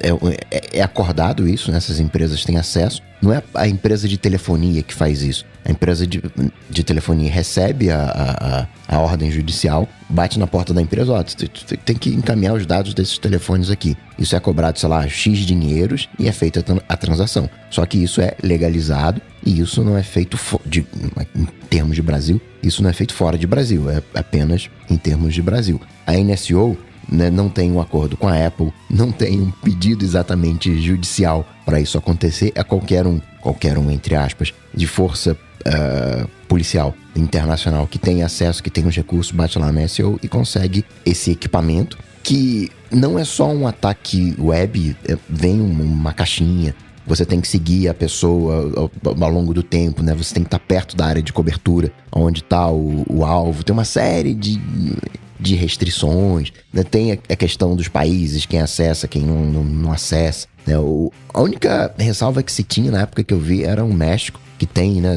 supostamente, né, o narcotráfico, o narcogoverno, o whatever da vida, né, crença de cada um. Mas uma alternativa para NSO seria se vincular a, a algum governo, né? Se legalizar nesse sentido e falar: olha, a gente só oferece aqui o acesso que os governos. É, eu não faço nada demais, eu só ofereço os acessos que o, né, o governo já autorizou. Eu tenho aqui o um mandato para quebrar o sigilo, eu estou quebrando o sigilo aqui do, do, do, iPhone que o governo me autorizou. É, de uma certa forma, a existência de serviços e empresas assim sempre aliviou, sempre foi, não vou dizer positiva, mas aliviou muito pro lado da Apple, desde a época lá da treta do iPhone de San Bernardino, aquela Grey Key, aquela caixinha, é, é da NSO? Não, de quem que é? O de São Bernardino foi a NSO. Celebrite. Não, é Celebrite? Celebrite, assim. exatamente. É, é, é. Que eu acho também uma empresa israelense. Achava então... que tinha sido a NSO que tinha quebrado o. Não, é. O eu não sei se foi a NSO que quebrou, mas o, o a, uma ferramenta famosa é essa Grey Key da Celebrite, que até teve um lance é. que eles, tavam, eles tinham colocado suporte ao Signal, né? O mensageiro uhum. Signal, que assim, não quebrou nenhuma criptografia do Signal, nada, era só você tinha o device desbloqueado, você consegue extrair informação. Aí o Signal conseguiu acesso a uma Grey Key achou uma vulnerabilidade na Grey Key e colocou um exploit no Signal, que quando a Grey Key tentava ler as informações do Signal, ele hackeava a Grey Key. Que foi, assim, ai, ai. sensacional. Eu, eu, vou achar o link que o CEO da, do Signal escreveu um, post sobre isso e a gente coloca aí nos show notes. É muito bom. E aí, e, então sempre foi positivo que assim, ah, não, eu não faço esse serviço, não. Vocês nunca vão adicionar aqui um, um, um backdoor no iOS. O FBI, não, deixa com a gente, a gente guarda aqui embaixo do braço, ninguém vai conseguir acessar. Não, ainda acabou que o FBI ficou quieto porque conseguiu é. lá o contrato com a Celebrite e, e usou a, a caixinha lá, aqui para poder fazer isso. Então, de certa forma, era até cômodo para Apple existirem essas opções para esses casos. Pelo, pelo que eu não sei, quando os governos batiam lá na Apple, oh, eu preciso do iPhone. Cara, a gente, o iPhone é, é seguro, a gente não, não, não, faz isso não. Mas eu ouvi falar que tem uma empresa ali na esquina que faz, mas não então, sei não. então, é aqui não tem, então para ela sempre foi interessante. E é, a NSO sempre vendeu a, a, o, o, Pegasus como uma ferramenta para isso, órgãos investigativos, é, vamos é para combater país, combater terrorismo, cybercrimes, não me sentindo falando em webmasters, cybercrimes. é, e é isso. E aí é claro que foi esse sim era o segredo aberto, que isso era usado é, para fins não tão idôneos assim. E em julho desse ano saiu uma matéria lá no, no Washington Post falando sobre alguns países que tinham. É, é eles falando assim: a gente tem aqui informações de 37 iPhones, então é, é bem, bem, pouco mesmo. 37 iPhones de, de cidadãos comuns que foram abusados é, por causa disso. E aí eles falavam, é, os, tinha tipo, era, e eram em países. É, Azerbaijão, eh, Cazaquistão, aí tinha o México, né, que o Coca comentou agora, Emirados Árabes Unidos. Isso, tá, essa ferramenta está envolvida até no assassinato daquele jornalista Jamal, ou Jamil Khashoggi, que foi uma loucura, que levou, sumiram com o cara, apareceu alguém disfarçado dele para aparecer na câmera de segurança. Então tem relação com isso também. E aí a própria NSO falou: então beleza, ó, a gente vai cortar relações que esses países estão sendo acusados aqui de usar nossa ferramenta para o mal, porque a nossa ferramenta não é para isso. Nossa ferramenta é para ser usada para o bem, né? É, é invasão para o bem, exploração de falhas para o bem. E aí a gente sabe que, que isso era só para ela poder aliviar um pouco pro lado dela, e aí agora deu no que deu, né? Nas, no, logo em seguida que o governo americano é, impôs uma restrição contra a NSO, a Apple está aproveitando essa situação toda para ela também defender ali o lado dela, e ainda colocou o Android como um, um, um co-beneficiário dessa situação, falando que o Android está sendo tão prejudicado quanto. Então, assim, estamos, somos concorrentes, mas nesse caso aqui, né, o inimigo do meu inimigo é meu amigo. Então, nesse caso aqui, estamos sendo igualmente prejudicados e precisamos de ajuda. E até chamando o Google para entrar nessa briga do lado dela, para ganhar ainda um pouco mais de força esse processo. Né? Agora, outra coisa que a Apple fez, que, que eu achei também bem interessante e que indica ainda mais a compra dessa briga que a gente está falando é a questão de notificações de ameaça, né? Threat notifications que eles anunciaram. Tem um artigo de suporte, vai estar o link aí também. Mas eles segundo a Apple, nesse artigo, eles estão ativamente monitorando os Apple IDs, tanto é, com sistemas e, e, etc. Eles, eles dizem que não vão detalhar como é feita essa análise justamente para não facilitar, né, para quem estiver uhum. hackeando Apple IDs ou, ou, telefones. E basicamente o que a Apple vai fazer se ela detectar que o, algum dos seus devices foi hackeado com alguma ferramenta desse tipo, vai vir um alerta no seu Apple ID. Então você vai receber receber um iMessage alertando, vai receber um aviso por e-mail e se você entrar no appleid.apple.com e logar com o seu Apple ID, ele vai mostrar um banner vermelho lá, ó, tivemos aqui uma, uma detecção de ameaça é, na sua conta. Ninguém que está ouvindo isso aqui vai ver isso, né? Tomara, né? Pelo menos. É. É, mas é interessante que, assim, mesmo que, sei lá, vão ser duas pessoas por ano que vão ver esse aviso, mas a Apple se deu o trabalho de ir atrás, de, colocar. que não deve ter sido fácil implementar uma parada dessa, até porque um falso positivo disso é complicado, né? Que eu imagino o, pânico. Se aparece isso aí na minha conta, eu, eu vou ficar apavorado, não vou saber o que fazer da uhum. vida. Meu Deus, né? Queimar todos os meus devices. É, então, é, deve ter dado trabalho implementar isso. É mais um sinal aí de que a Apple tá comprando essa briga para valer. É, e uma matéria que pintou na Reuters hoje falou que seis pessoas, seis ativistas tailandeses já receberam esse alerta. Eita. Então tá funcionando o sistema. e só pra dar... Em off aqui, Rambo, obrigado por ter lembrado disso, porque eu ia lembrar amanhã de manhã ficar bem bravo de não ter lembrado e discutindo o episódio. e só pra dar proporção, para quebrar uns 10 iPhones, NSO, né, o Pegasus, cobra mais ou menos um milhão de dólares. Eita. Troco de pão.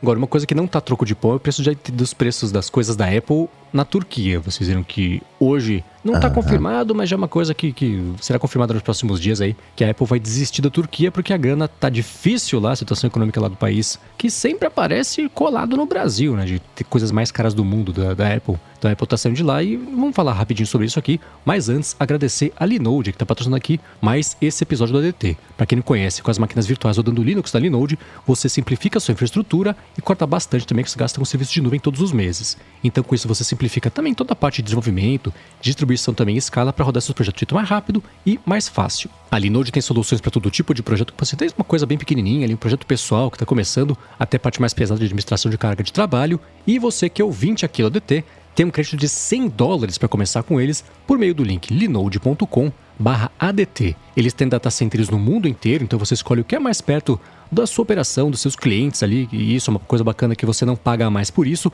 e tem até uma espécie de um speed test para você ver como é que vai ser entrega de informação simulada ali em vários lugares do mundo. Eles também têm um suporte 24 horas por dia, 7 dias por semana, premiado já o suporte deles, inclusive para resolver qualquer dúvida, qualquer coisa ali que você tiver, isso também sem custo adicional.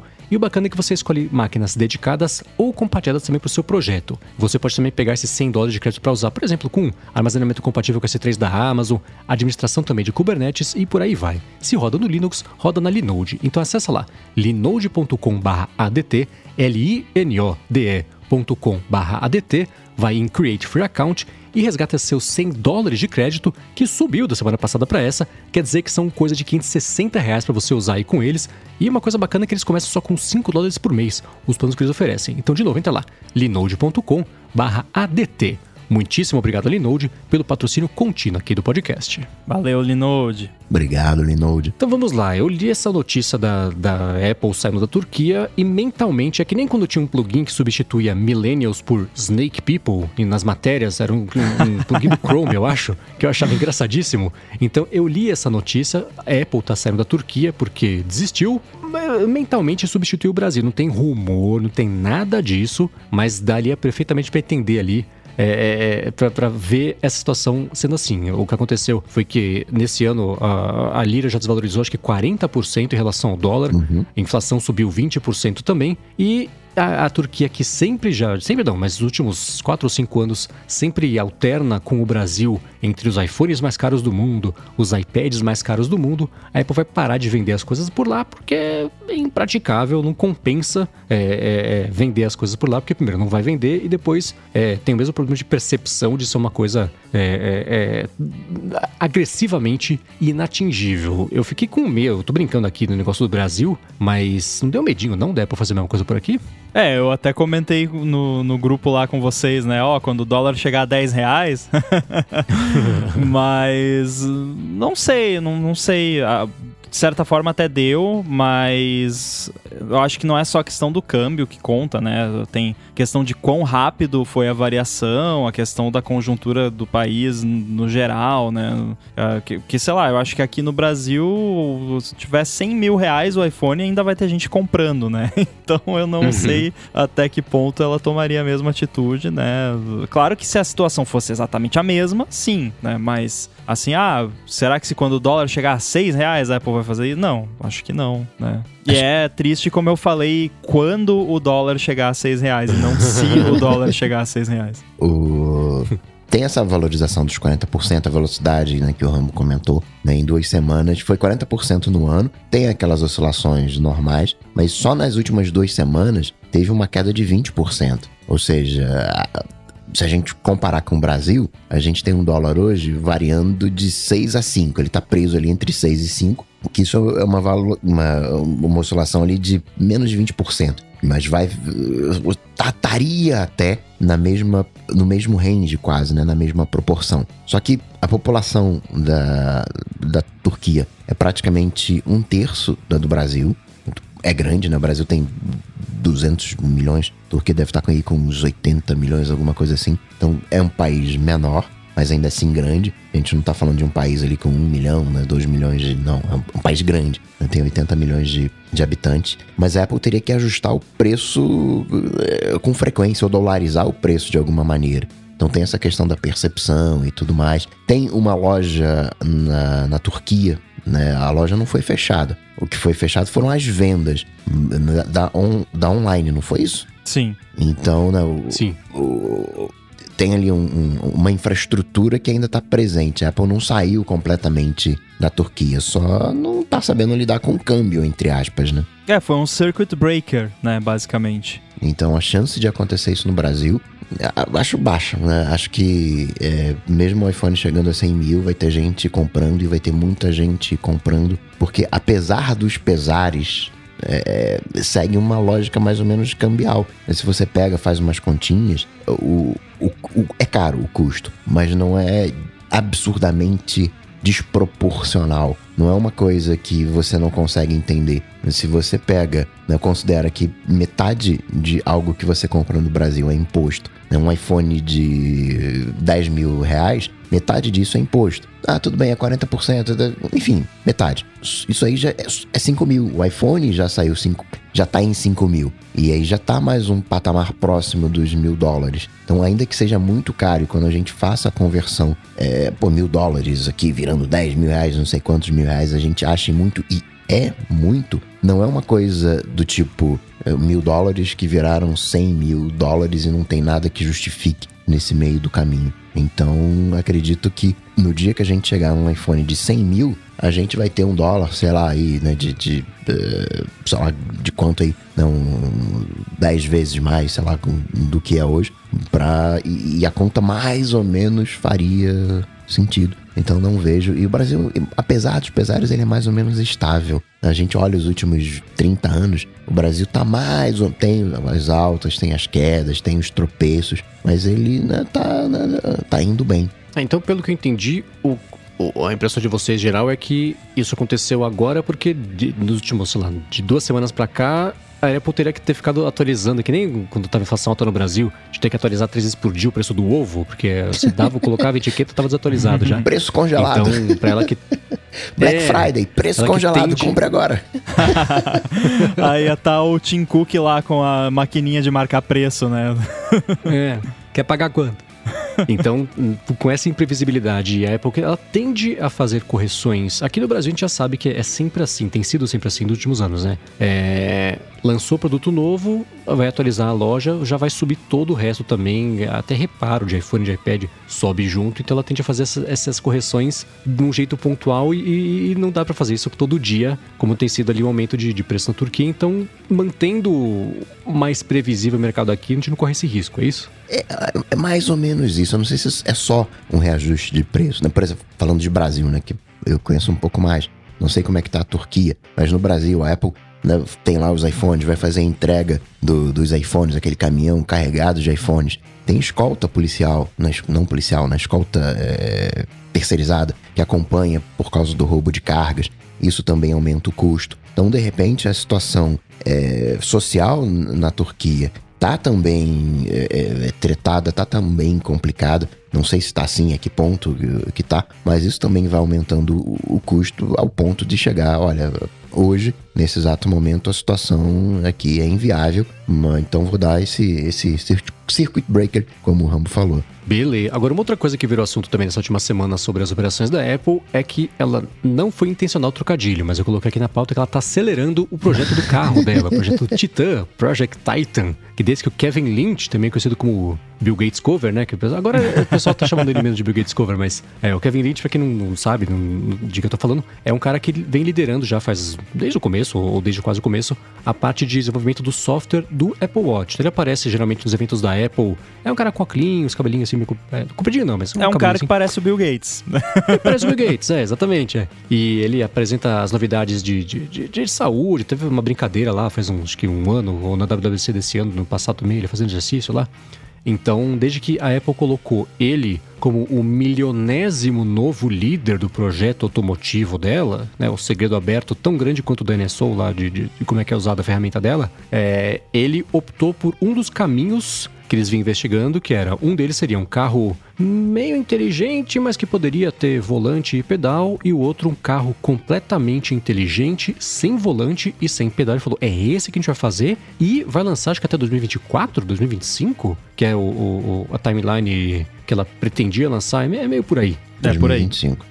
O mercado inteiro falou: quê? É, eu até comentei no matinal, a menos que a Apple tenha uma tecnologia alienígena em mãos, é, todo mundo, inclusive eu, estamos meio céticos sobre o quão dá, tanto, quanto dá para evoluir essa tecnologia, porque a Tesla, que é a Tesla que só faz isso, né, tá é, aos trancos e barrancos evoluindo, bacana, funciona, exceto quando não. Mas funciona lá o piloto automático dela, que não é muito automático, não é muito piloto, mas ainda assim, é, é, quem acompanha mais de perto a Tesla sabe dos, dos pormenores disso aí. Mas é, é, a intenção é dela lançar o, o carro ou anunciar pelo menos o carro até 2025. E eu queria saber de vocês. E aí? É o tipo de coisa que vocês acham que pode acontecer mesmo? Qual a expectativa de vocês para esse projeto como um todo? Qual é?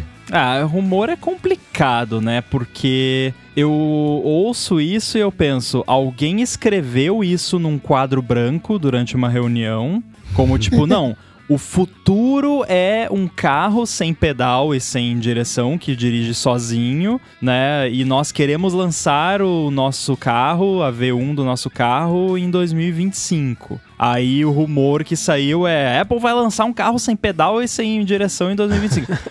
é impossível. Eu. O que, que, eu, que, que eu posso apostar aqui? Não, não vou apostar nada, senão vou ter que raspar minhas sobrancelhas. Mas assim, eu apostaria qualquer coisa que se a Apple lançasse esse carro em 2025, porque assim, esse carro desse jeito, né, que foi descrito no rumor, né, não um carro. É, mesmo um carro eu acho praticamente impossível também, mas não consigo imaginar isso acontecendo e mesmo que a Apple conseguisse lançar, eu acho que quase ninguém ia querer comprar um carro sem volante e sem pedais em 2025, porque não é, eu acho que o mundo não está pronto para isso ainda. E a Apple com certeza não está pronta e duvido muito que vai estar pronta em 2025. Se a própria Tesla, que está nesse mercado há anos, que tem aí milhares e milhares de pessoas dirigindo os carros, com os carros coletando dados e mandando dados para Tesla esse tempo todo e os carros deles ainda não chegaram no, no ponto, né, de um piloto automático real de verdade 100%, como que a Apple vai em 2025 ter um carro que não precisa nem de volante, de tão bom que ele dirige sozinho? Impossível. uh, é raro falar isso, mas não dá e eu acho que esse rumor aí provavelmente tá exagerado, provavelmente essa é a visão de, de futuro, de longo prazo, assim como, né, ao menos segundo uh, relatos mais recentes, a ideia da Apple pro iPhone é no, no, na primeira versão do iPhone, o que eles, o, o, o, que eles idealizavam como iPhone era o que eles lançaram como iPhone 10 em 2017, que era um device que era, né, na frente, entre aspas, só tela, né, tirando o Note. É, então, provavelmente isso é a visão da Apple de como deveria ser o carro, mas não é o que eles estão planejando lançar em 2025. Eu lembro, né, quando o iPhone foi anunciado e todo mundo, caramba, isso não é possível. Não, tão, de brincadeira e, e, veio. Mesma coisa com a SpaceX lá. O cara não vai, vai. O troço vai lá e vai voltar de ré ainda. Não, tá maluco. Isso não, não, não, não vai dar certo, não. Vamos usar duas, três vezes, vamos jogar fora e acabou acontecendo. Então, eu não sei se isso tá completamente é, desconectado da realidade. Acho que tem uma questão de volante, pedal, né, que dá segurança. Então talvez seja muito ousado, talvez seja mais para frente. Mas acho factível você ter um carro em 2025. Talvez não sem o, o, o, pedal e o volante por uma questão de segurança. Acho que foi mês passado, outubro, que teve o segundo acidente. Teve um acidente do, da Apple nos testes de carro autônomo, em modo autônomo, né? Tiveram vários acidentes. Mas em modo autônomo só tiveram hum. dois reportados pelo Detran, né? O, o sistema de departamento de trânsito lá da Califórnia, que foi em 2017. E teve um outro agora em outubro, né, mês passado. Então os testes estão uhum. acontecendo, a infraestrutura, tipo, o projeto ele não tá parado. A Apple tá batalhando ali a questão do, da sua direção autônoma, vai rolar, não vai rolar. Eu palpitaria que, que que, que vai rolar, assim. Acho que tem, tem uma, uma chance disso rolar sim, mas talvez não nesses moldes, né? Como o Ramo falou, talvez sem o volante e o pedal ainda demore ali, não, 2035. É, porque você tirar volante e pedal de um carro não é a mesma coisa que você tirar teclado físico de um telefone, né? Então temos que dimensionar as coisas. É. Não é que nem tirar o disquete do, do computador, né? É um pouquinho mais complicado, né? Mas, voltando àquela história, é. né, de, de computador que eu gostaria, seria o tipo de carro que eu gostaria, né? De não sei se ah, a Apple também, tá, com certeza. tá pronta para revolucionar o mercado de, é, de carros e preço, enfim, tudo que tá associado a isso. Mas né, o tipo de a audácia que eu gostaria de ver da Apple numa indústria de carro seria assim: arranca o pedal, arranca o volante. É, todo mundo que trabalha em uma área criativa é, ou, e mais especificamente de desenvolvimento de software, sabe que você sempre tem uma visão do, do futuro, né? Eu tenho uma visão de, do, do AirBuddy ideal, por exemplo, na minha cabeça, que é muito diferente de como ele é hoje e que eu pretendo atingir um dia. Mas não quer dizer que eu vou lançar amanhã, né? E, e, e quando você começa um projeto é sempre assim, você tem uma visão, ó, isso aqui eu quero que seja assim. Mas aí você tem a versão 1.0, que vai ser assim menos 90% do que você idealizou, os 10% que você precisa para o negócio rodar, né? Então, é, tudo bem ter uma visão idealista do, de como vai ser o produto no futuro, mas não, não é realista, né? Agora, uma, uma coisa que eu achei curiosa foi no, nesse. Se eu lembro bem né, do, do relato desse desse acidente agora de outubro, o carro bateu num poste. Bateu, sei lá, 20 km por hora. Tava devagarinho. Mas eu fico imaginando, né? Sei lá, deu um, um GPF, deu uma falha de, de, de, de, alguma coisa assim, e o carro não conseguiu fazer a curva, pum, bateu no, no poste. Fico imaginando o. Ele falou, Siri, me leva pro posto. Ela falou, tá bom, levando pro poste. é bem quando você tá usando ali o computador, dá uma falha, só que dá um computador na falha, você fecha o aplicativo e abre de novo, né? No carro, né? Pum, uhum. bateu no poste que é perigosíssimo, poderia ser uma pessoa. Nesse caso não teve nenhum ferido, né? Todas aquelas ressalvas, mas ainda assim eu internamente dei uma risadinha. Hum. É, o que mais pega, eu acho, hoje em dia, é, é esbarra no que o Rambo comentou, que é mais do que ah, a condição de estrada, cada lugar assim, é legislação. É, aí entra toda a conversa dos velho babão, que se você não sabe o que é, a dt.i, que vai lá em velho babão pra você entender qual é o risco e o problema, as pessoas decidindo, se entendendo o que elas estão falando. É, acho que isso é, é, é, o principal, ainda mais que mexe com segurança. É que nem, sei lá, é, protocolo de segurança de banco. É uma coisa que é, é, não, não, se mexe rápido por um motivo, até para entender porquê, se resguardar e, e proteção e tudo mais. Então, segurança no trânsito é uma coisa que tem que ser muito, muito, muito conservadora, porque você tem pessoas de todos os tipos de habilidades ou de, de, de noção de, de, vida, né? É, todo mundo compartilhando o mesmo espaço ali, algumas com maior sucesso do que outras. Então, é, uma coisa que é, tem feito muito sentido para mim ultimamente, já explico porquê, é um relatório que a Morgan Stanley publicou falando que ela aposta que o carro da Apple não vai ser um bem de consumo, vai ser um serviço. Você vai. É, é, ela não falou isso, tô, tô projetando aqui. É tipo um concorrente da Uber. Você vai, sei lá, você assina o Apple One Premium, Apple Mobile, e você pode chamar o carro para te levar do ponto A ao ponto B. E uma coisa que todo mundo sempre fala que é mais ligada nesse assunto, sim, o carro autônomo não tem que ter a configuração interna de um carro. Pode ser uma, uma, uma sala. Sabe quando você vai no restaurante e tem é, um sofazinho? Você senta na cadeira, tem duas pessoas de um lado, duas pessoas do outro sentadas no sofazinho? Pode ser isso, pode ser qualquer coisa. Ali dentro você vai ter um espaço de, sei lá, 3 metros por 2, não sei qual é a dimensão, não sei dimensionar.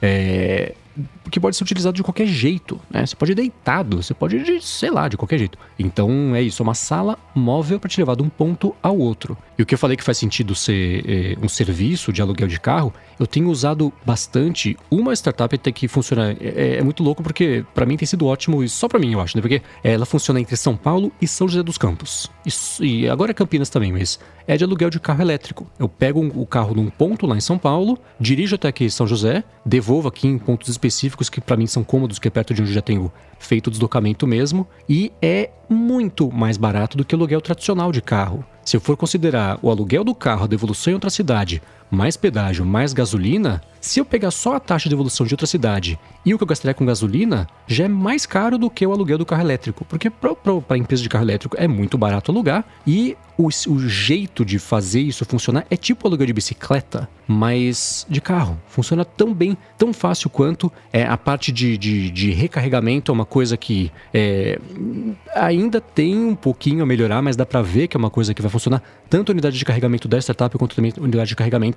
É, é, ela sinaliza na estrada se você precisar carregar e dentro das cidades também onde, onde tem. Então, é, tendo usado isso como um serviço já, para mim faz completo sentido que ela queira entrar nesse tipo de mercado. Por quê? Porque aí você vai ter infinito, infinito não, vai ter muitos e muitos e muitos, muitos mil por cento mais pessoas tendo contato com a experiência Apple, com o ecossistema, com tudo, do que se você for vender 20 mil carros a cada seis meses, porque é, vai ser a quantidade de pessoas que eu conseguir pagar, né? Então você pode até ter carros à venda também, modelo diferente, com teto vermelho, sei lá, mas a oportunidade que você tem de, no fim das contas, é o quê? É, levando as últimas consequências capitalistas, você vai, a pessoa vai estar presa 40 minutos dentro de uma sala que a Apple vai poder vender para ela o que ela quiser. Né? Você vai ter uma experiência. se você aqui, ó, aproveita que você faz que você compra iPhone, já conecta aqui Apple Music, não sei o que lá, e vai ter desconto. Então, Alô antitrust, mas, mas ainda assim, é, você colocando isso como um serviço, você aumenta muito as possibilidades de. O serviço da Apple faz o quê? É para fidelizar as pessoas, cada vez mais usar os produtos dela, os serviços dela, aumentar o ticket médio que a pessoa gasta ali de mensalidades e de serviço que assina. Então faz muito mais sentido você dar esse acesso para muito mais pessoas do que lançar um produto ultra premium para só reafirmar uma coisa que todo mundo sabe, que a Apple faz coisas boas, mas coisas caras, e agora fez um carro. Tá, mas isso é tão inatingível que qual o propósito, né? Então, e, e eu não tenho a menor. Tendo usado esse, esse serviço do carro elétrico, não tenho a menor dúvida de que mobilidade urbana vai apontar para isso e para carro é, é, aplicativo, né, de, de, carro, tipo Uber, tipo 99, do que isso grandes cidades. Eu sei que existem casos e casos e mais casos, mas ainda assim, é, é, para mim faz completo sentido que esse sim é o futuro de mobilidade urbana junto de transporte público, melhorias disso tudo, mas quem quiser usar um carro próprio, é, não precisa ter o seu. Você vai ter o carro como um, a locomoção urbana como um serviço que custa pouco. E é fácil, né? E a última coisa sobre carro elétrico é que legal dirigir um carro elétrico, é muito divertido. Recomendo que todo mundo faça se puder, mas dá o um medinho do que o Coca comenta, né? Que você não tá pisando no freio. Você dá um comando e o carro sendo inteiro elétrico dá mais medo ainda de dar um bug, sabe? Tudo uhum. bem que o, o, sistema de frenagem de um carro mecânico ainda assim tem a parte eletrônica. Não diria nem elétrica, mas eletrônica. Então, nesses carros também, mas é tudo elétrico, te dá um pouco mais de medo de você é, de dar um bug ali, de você pisar numa coisa e ele achar que é outra, sei lá, de não funcionar. Mas é muito legal, gente. Eu recomendo que se você tiver oportunidade, tente sentar e dirigir por uma meia hora no carro elétrico se você morar perto de um lugar que tenha isso, porque é muito divertido. Eu que não ligo para carro, tô achando mó legal. Imagina quem liga então. É, eu já falei antes sobre essa minha visão sobre, sobre o carro como um item individual, que tudo aponta, né? Se você olhar qualquer tipo de medida ambiental, de locomoção urbana e tudo mais, é, e a lógica, basicamente, é extremamente ineficiente cada pessoa ter o seu carro, sabe? É uma parada muito ineficiente e eu sou meio viciado em eficiência, então me irrita, assim, eu... Claro que ah, eu gosto muito de dirigir, eu gosto de pegar o carro e viajar de Santa Catarina para São Paulo uma vez por semana. Beleza, você vai ter carro. Ah, eu moro no meio do mato, tem que ir para cidade e tal, tem família, filho e tal. Beleza, você vai ter carro. Agora, quanta gente. Uh, eu, eu, moro aqui no, no, condomínio, tem, tem apartamento que tem lá família, pai, mãe, do, dois filhos, e cada um tem o seu carro, sabe? Numa cidade que você vai para qualquer canto de Uber, tem ônibus, tem tudo. É, dá pra andar de bike também. Então eu acho que, que a Apple deve estar tá visando uma parada um pouco mais moderna. Eu acho esse modelo de você ter o seu carro é uma parada do passado já. Tá ficando cada vez mais no passado. E eu imagino que a Apple esteja visando algo nesse sentido. Não imagino que esteja visando ser um produto que você vai lá e compra para você. Pelo menos não me parece algo lógico. O, esse, essa ideia do Mendes é legal, né? De, de olhar isso como um serviço, bate com aquela ideia da compra da é, Didi, né? Lá na, na China, né? o Uber chinês. Então tem um, um, algum sentido. Quando a gente digitaliza um serviço, né, quando veio o Uber, muita gente olhou para o Uber como o carro, o, o, táxi por aplicativo. Mas acabou que o Uber se virou muito mais do que isso. Né? O Uber virou uma plataforma. Quando você digitaliza uma, uma solução, você aumenta o alcance. E hoje, coincidentemente ou não, foi por isso ou não, essa galera mais jovem não tem essa necessidade de carro, não olha para carro dessa mesma maneira, como também não olha para casa, né? Mudou uh, o sentido de posse. E carro tem uma coisa curiosa que o carro ele é uma extensão da nossa casa. Quando a gente sai de casa entra no carro e fecha ali dentro do carro, a gente se sente em casa, a gente se sente no nosso uhum. mundo. É como se a gente, né, não só uma questão de música, mas tem as nossas coisas no carro, a nossa bagunça, né? É, é, é uma extensão da nossa casa. E, e muda esse, essa relação né, quando você tá num, num táxi barra Uber né, quando você tá num aluguel. Porque você não vai ter as suas coisinhas, né? Eu né, tenho ali, sei lá, o meu álcool em gel no carro. Eu sei que eu vou meter a mão ali vai ter o álcool em gel. Quando né, eu tô nessa sala que se locomove pela cidade, eu não vou ter essa mesma relação. Mas faz um, baita sentido para Apple. Resolve a questão de manutenção, né? resolve uma série de problemas que tem quando você pensa num, num, num carro. E né? Já que a gente tá falando hoje bastante de, de, das entrelinhas, a Foxconn falou, foi no meio do ano que ela falou, ó, oh, eu vou montar aí uma, uma fábrica é, de carros elétricos, eu né, quero operar nos Estados Unidos, quero operar, operar na Tailândia, quero fazer isso até 2023 e comprou, é, tem um, dois meses, comprou a fábrica da General Motors em Ohio, no, nos Estados Unidos. Então, né, e né, Foxconn, que né, para efeitos práticos a gente pode chamar de Apple, né? Quem monta o iPhone, né, Foxconn, o que a Foxconn tá fazendo, tá, tá fazendo para Apple, assim, simples, é, simples assim. Por mais que de repente quem vai fazer a bateria vai ser uh, Coreia do Sul, sei lá quem é que vai fazer a bateria, mas né, tem uma movimentação ao redor e o time frame vai casando, né? Não é uma fábrica da Foxconn para 2040, não, é 2023 que obviamente vai atrasar, né? Mas, enfim. É, a Foxconn apresentou conceitos de carros. O carro é, não, ela não vai vender, assim, é só para mostrar o que ela vai conseguir fazer. Mas foi tipo, foi uma, foi uma um, um, um sedã uma minivan, acho que um, uhum. um ônibus também, um busão mesmo de, de, cidade e tal. Então era só para foi, foi, apresentou o conceito para mostrar que ela tem como fazer a tecnologia dentro do carro. Então eu assim, se o carro for tipo esse, ah, conta com a gente, a gente já, já consegue fazer, a gente vai conseguir fazer, mas ainda assim é, é essa promessa que ela fez. Muito bem, vamos aqui para o AloDT agora, a parte que você que está escutando o episódio pode interagir com a gente, quer saber o que a gente acha sobre alguma coisa, se você tem alguma dúvida sobre assistência técnica, não que dá para achar no Google, mas você quer saber né? Que a gente quer contribuir para a discussão aqui do ADT, manda pra gente um tweet com a hashtag AloADT, que a gente pinça umas perguntas aqui e responde ao final do episódio. Mas antes de responder a primeira pergunta, quero agradecer a Veru, que também está patrocinando aqui o ADT de hoje. A Veru é uma, um serviço de assinatura de cafés especiais e tem uma oferta bem bacana aqui especial para quem é ouvinte do ADT. Então a Veru ela procura por pequenos produtores de cafés especiais aqui no Brasil e todo mês manda esses cafés uma vez por mês para os assinantes com uma surpresinha ali também que orna bem, orna bem com o café do mês ali. Então já comentei, né? Teve goiabada, teve chocolate, é, tem vindo uns queijos hidratados, veio provolone, acho que parmesão também veio, é, não lembro qual que foi a ordem.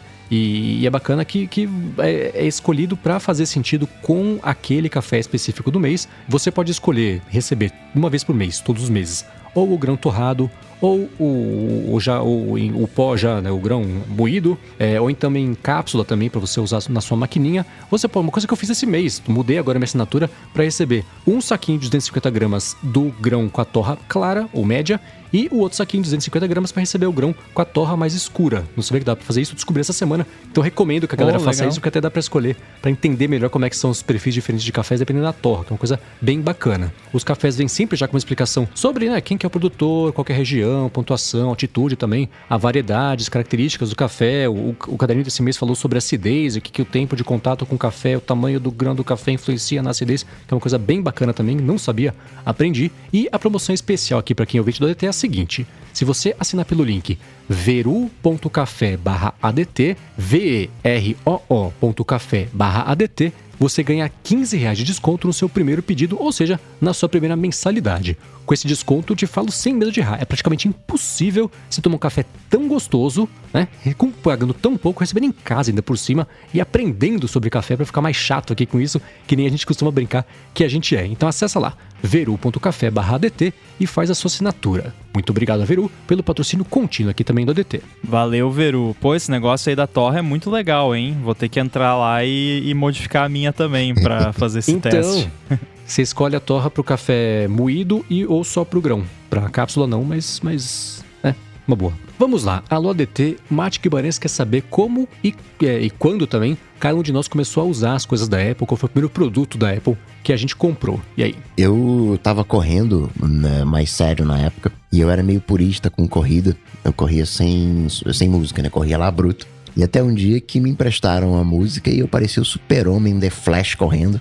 Eu falei, cara, eu quero esse negócio aí, eu quero, eu quero esse aditivo para correr. Aí eu saí comprando uh, aqueles MP3 players, só que eu transpiro horrores, então durava uh, um mês, dois meses, oxidava. E por mais proteção que tivesse, não, não, não, não rolava. E eu falei, pô, caramba, o que, que eu faço aqui, né? Aí, num, num ato de rebeldia, eu falei, vou comprar o mais caro que tiver se o mais caro que tiver não funcionar, eu largo essa ideia de correr com, com música. E aí eu comp comprei um, um, shufflezinho, um, cubinho, né, pequenininho, e um, durou, né? Durou todo o meu ciclo de corrida até estourar o joelho. E aí eu falei, cara, tem algo aí. E aí nessa eu falei, é, tem algo especial aí na, na Apple e eu passei a olhar com, com outros olhos. Mas o meu primeiro produto foi um iPod Shuffle. Que maneiro. É, eu, eu tava de olho nas coisas da Apple já desde. Eu não lembro a data exata, mas o meu primeiro produto da Apple foi um Mac. Foi o MacBook branco com Core 2 Dual na época, acho que foi em 2008. É, foi, foi o meu primeiro produto da Apple e inclusive a gente estava falando, acho que na bonus track ou até antes, que eu uso ainda o TextMate, né, que é um editor de texto para programador do, do Mac, e o TextMate é o responsável por eu ter comprado o Mac, muito provavelmente, assim. É, talvez eu teria comprado de qualquer jeito, mas o principal responsável por eu ter tido vontade de usar Mac foi o TextMate, porque eu via a galera de programação na época tava bombando o Ruby on Rails, né? Que era novidade do, do DHH, inclusive. É, e aí o pessoal, eu via as talks do pessoal usando o TextMate e tal, e eu achava lindo, assim, achava a interface maravilhosa, e a integração e a, aquela fonte com entail, assim, perfeito, assim, aquela coisa linda. E, e, eu lá no meu, no meu Windows feioso, aí eu Foi quando eu decidi mudar pro Mac, mudei pro Mac e comecei a usar o TextMate. Na época eu trabalhava com web ainda, é, tava começando a, a, trabalhar mais profissionalmente com isso. E aí usei muito o TextMate, tanto é que eu uso até hoje. Sou uma das poucas pessoas, acho que ainda usa o TextMate. É, meu primeiro contato de. Eu sabia que existia, havia o pessoal falando, falando, nossa, pra que pagar tão caro com isso? E, mas o primeiro contato de verdade, mexer, foi quando tava na faculdade. A gente tinha aula de fotografia. Eu tive um ano de fotografia, seis meses de fotografia ah, analógica, né? Filme, película, e seis meses de fotografia digital. E o estúdio de fotografia digital a gente tinha que editar, mexer nas fotos depois usando o iMac G4, o abajurzinho assim, que eu achei, ainda acho, a coisa mais bonita que a Apple já fez junto do iPhone 4. É, é lindo, não tem nada sobre esse computador que eu não ache bonito. Quase nada. É, eu, eu, eu, teria ele em casa como um, um um objeto de coração que eu achei bem bonitão. E aí comecei a prestar atenção nisso. Né? Nessa época também, é, nas, nas salas de, de, de, computação, sala de computação, coisa meio velha. É, da SPM também tinha uns iMacs que era o G3, né? Tinha o, o EMAC também na, na, agência de publicidade lá da SPM, agência, agência é, júnior de lá. E aí, uns anos depois, na, na sequência, já, já saiu o iPhone. Eu comecei a sair o iPhone. Eu quis comprar, porque eu achei bonitão, bacana. Eu lembro daquele joguinho é, do labirinto, da bolinha, no labirinto de madeira tal. Quando um amigo meu comprou o iPhone e me mostrou esse jogo, eu falei, nossa, eu quero muito esse negócio. Aí eu comprei e comecei a usar. Então a porta de entrada foi basicamente o iMac G4 que me despertou interesse. Mas o primeiro produto mesmo que eu tive foi o primeiro iPhone. Agora, seguindo aqui com a LoDT, o Alexandre Volpon falou que ele quer saber se a gente conhece algum mouse que tem as mesmas características do Magic Mouse da Apple, porque ele precisa de um desses, né? Mas esse da Apple é muito caro e muito pesado. Mas ele falou que gosta muito dele ser sensível ao toque e de poder passar os dedos ali em cima dele para poder fazer os gestos. E aí? Vou ficar devendo. Rapaz, é, essa é uma, é uma boa pergunta, viu? Porque o. Isso deve ser uma patente da Apple, alguma coisa assim. Essa questão da rodinha. Porque o único mouse que eu lembro que não tenha é, rodinha é aquele da Microsoft, o Arc. Lembram dele? É, que ele é, ele é arcadinho, né? Ar, arqueadinho, né? ele é arqueadinho, né? tipo esse Magic Mouse mesmo, é. é o... Mas ainda assim ele parece mais analógico. É, é o, é o único que eu lembro, assim, que não tem a rodinha. Mas nem sei se é, é, se ele vai ter a área toda ou se é só a frente que é, que é sensível ao toque. Ele é, ele é um Magic Mouse, né? Só que tem uma, uma divisão ao meio. Nem sei se está sendo vendido mais ainda, né? Estou falando do, aqui da, da, minha, da minha memória. E nem sei como é que é a bateria dele, né? Porque o, o Magic Mouse ele tem um corpão, né? O, o Arc ele, ele é fininho, né? Ele é uma folha de. Uma folha de papel, né? Mais do que isso, né? Assim, né? É, não sei. Eu, eu olharia o Arc, não uma recomendação, eu olharia o, o Arc para ver se faz sentido ainda. E o Arc você consegue dobrá-lo como for melhor para você, não é? Você deixa ele, ele com a bunda mais pra cima, mais pra baixo, mais comprido, mais curto, e a parte da frente dele você é, ela é sensível ao toque. A não ser que eu esteja muito maluco, mas eu acho onde que, é que, não. Onde é que coloca ele a bateria essa... desse, desse negócio, então? Na frente, na parte da frente que é mais gordinha, que é onde tem mesmo a parte sensível ao toque e a parte que não dobra. O que dobra é a parte que encosta na palma da sua mão, que você consegue... Eu não sei se é total controle sobre isso, mas você consegue deixar ele inteiro flat na mesa ou deixar ele mais arqueado para você para ficar confortável de segurar. Tô vendo que parece que ainda tá sendo vendido, né? Fala de Windows 11, acho que tá sendo vendido ainda. Pelo menos na loja BR da Microsoft. Deve ser mais barato que o Magic Mouse da Apple. Tá custando 417 reais. Microsoft Arc Mouse, 417 reais, compatível com Windows 11 e Windows 10. Eu gostei mais do seu, porque eu achei aqui custa 1.480. Então, eu vou, se eu fosse comprar, eu compraria esse aí do Coca. Mas ó, vou deixar aqui na descrição do episódio para quem quiser dar mais piada. E para quem não fizer questão de ser essa parte sensível ao toque, o que eu vejo todo mundo recomendar, inclusive a Mariana recomendou aqui, é, que está acompanhando a, a, gravação ao vivo, é o MX Master da Logitech, que é aquele que tem cheio de botão, você controla o, o a, a, a sei lá, resistência do scroll, ou tira a resistência completa, cada botão faz uma coisa, tem 18 botões ali em cima, tem o botão do, do, direito e esquerdo ali só no dedão, não sei o que lá. Então esse a galera gosta bastante. O Gustavo Lombardi também comentou aqui agora que o Max Master 3 dele é demais mesmo. Então, mais uma recomendação que não tá dentro aqui da pergunta que foi feita pelo Alexandre Volpon, mas ainda assim é um mouse que eu vejo que é unânime. Galera que compra e investe nele, que não deve ser barato, gosta mesmo. Agora, cuidado com esse mouse. Se você for usar, eu recomendo você usar o dangle que vem. Dangle, né? O dongle que vem com ele, porque a implementação de Bluetooth dele é péssima. Eu sei disso porque a galera manda e-mail às vezes. Ah, o AirBuddy tá interferindo no meu MX Master. Não, não é o AirBuddy, é o seu mouse que é ruim. Então, se for usar esse mouse, usa o dongle que vem com ele, não usa via Bluetooth. O, o, o melhor mouse, eu gosto do Magic Mouse, eu curto ele, para mim ele é o melhor. Mas se eu tenho algo que eu tenho saudade em termos de mouse, era um que eu tinha que você não precisava movimentar. Ele era com trackball. Você colocava a mão em cima dele e você mexia com o polegar uhum. a trackball, movia o cursor e tinha os cliques e tal, a coisa toda. E eu me dava super bem com ele, assim, eu conseguia movimentar o, o cursor com o polegar super bem. Também curtia. Um dos MX, qualquer coisa da Logitech, tem um trackballzinho desse também. Mas acho que você, quando você começou a gravar DT, você ainda usava o trackball ou não? Eu lembro não. de você falar sobre isso, eu falei, nossa. Eu tive trackball tem é, uns 20 é, anos. Magic Mouse já, já é, tem uns 10 anos de Magic Mouse. assim, é. Ó, o Logitech MX Ergo Wireless tem um trackballzinho, mas, mas tem o que você devia ter o da Kensington, que era só um quadrado com trackball e quatro botões né, nos quatro isso, quadrantes ali pra você. Isso, da mão toda, uma torrezinha. Pô, esse Ergo aí, de repente, vai me isso seduzir, aí. hein? Black Friday aí, vou fazer um estrago, hein? Aí, aí. E por último aqui hoje, fechando o episódio, o Igor Coutro falou, ele quer saber como é que faz para adicionar um timer no HomeKit. Que ele falou que colocou a bomba da piscina no Sonoff e queria poder criar uma automação para escolher uma hora, três, seis horas. Quer saber, dá para fazer isso? Ele falou que o Sonoff dele já tá no HomeKit via HomeBridge, que foi aquela gambiarra que a gente comentou aqui, acho que na semana passada, né? Uhum. Que, que tá rolando porque a necessidade existe, mas a Apple não, não, não quer brincar. É, mas uh, uma hora, três horas, seis horas, o quê? para começar, para desligar, Deixa... para durar, intervalo? Suponho. Porque... Vamos partir da premissa de que é para desligar? É, não, é que assim, eu tenho automação aqui, eu tenho na, na minha piscina o, os, uh, esses interruptores inteligentes, não é Sonoff, mas o, na prática dá na mesma, né? O meu é o da, da Fibaro lá, que eu tenho tudo aqui, então eu tenho na piscina também. Aí, normal, você vai lá nas automações você coloca, ó, todo dia, o meu aqui, por exemplo, todo dia de semana, às 10 da manhã, ele está configurado para ligar e desligar 30 minutos depois.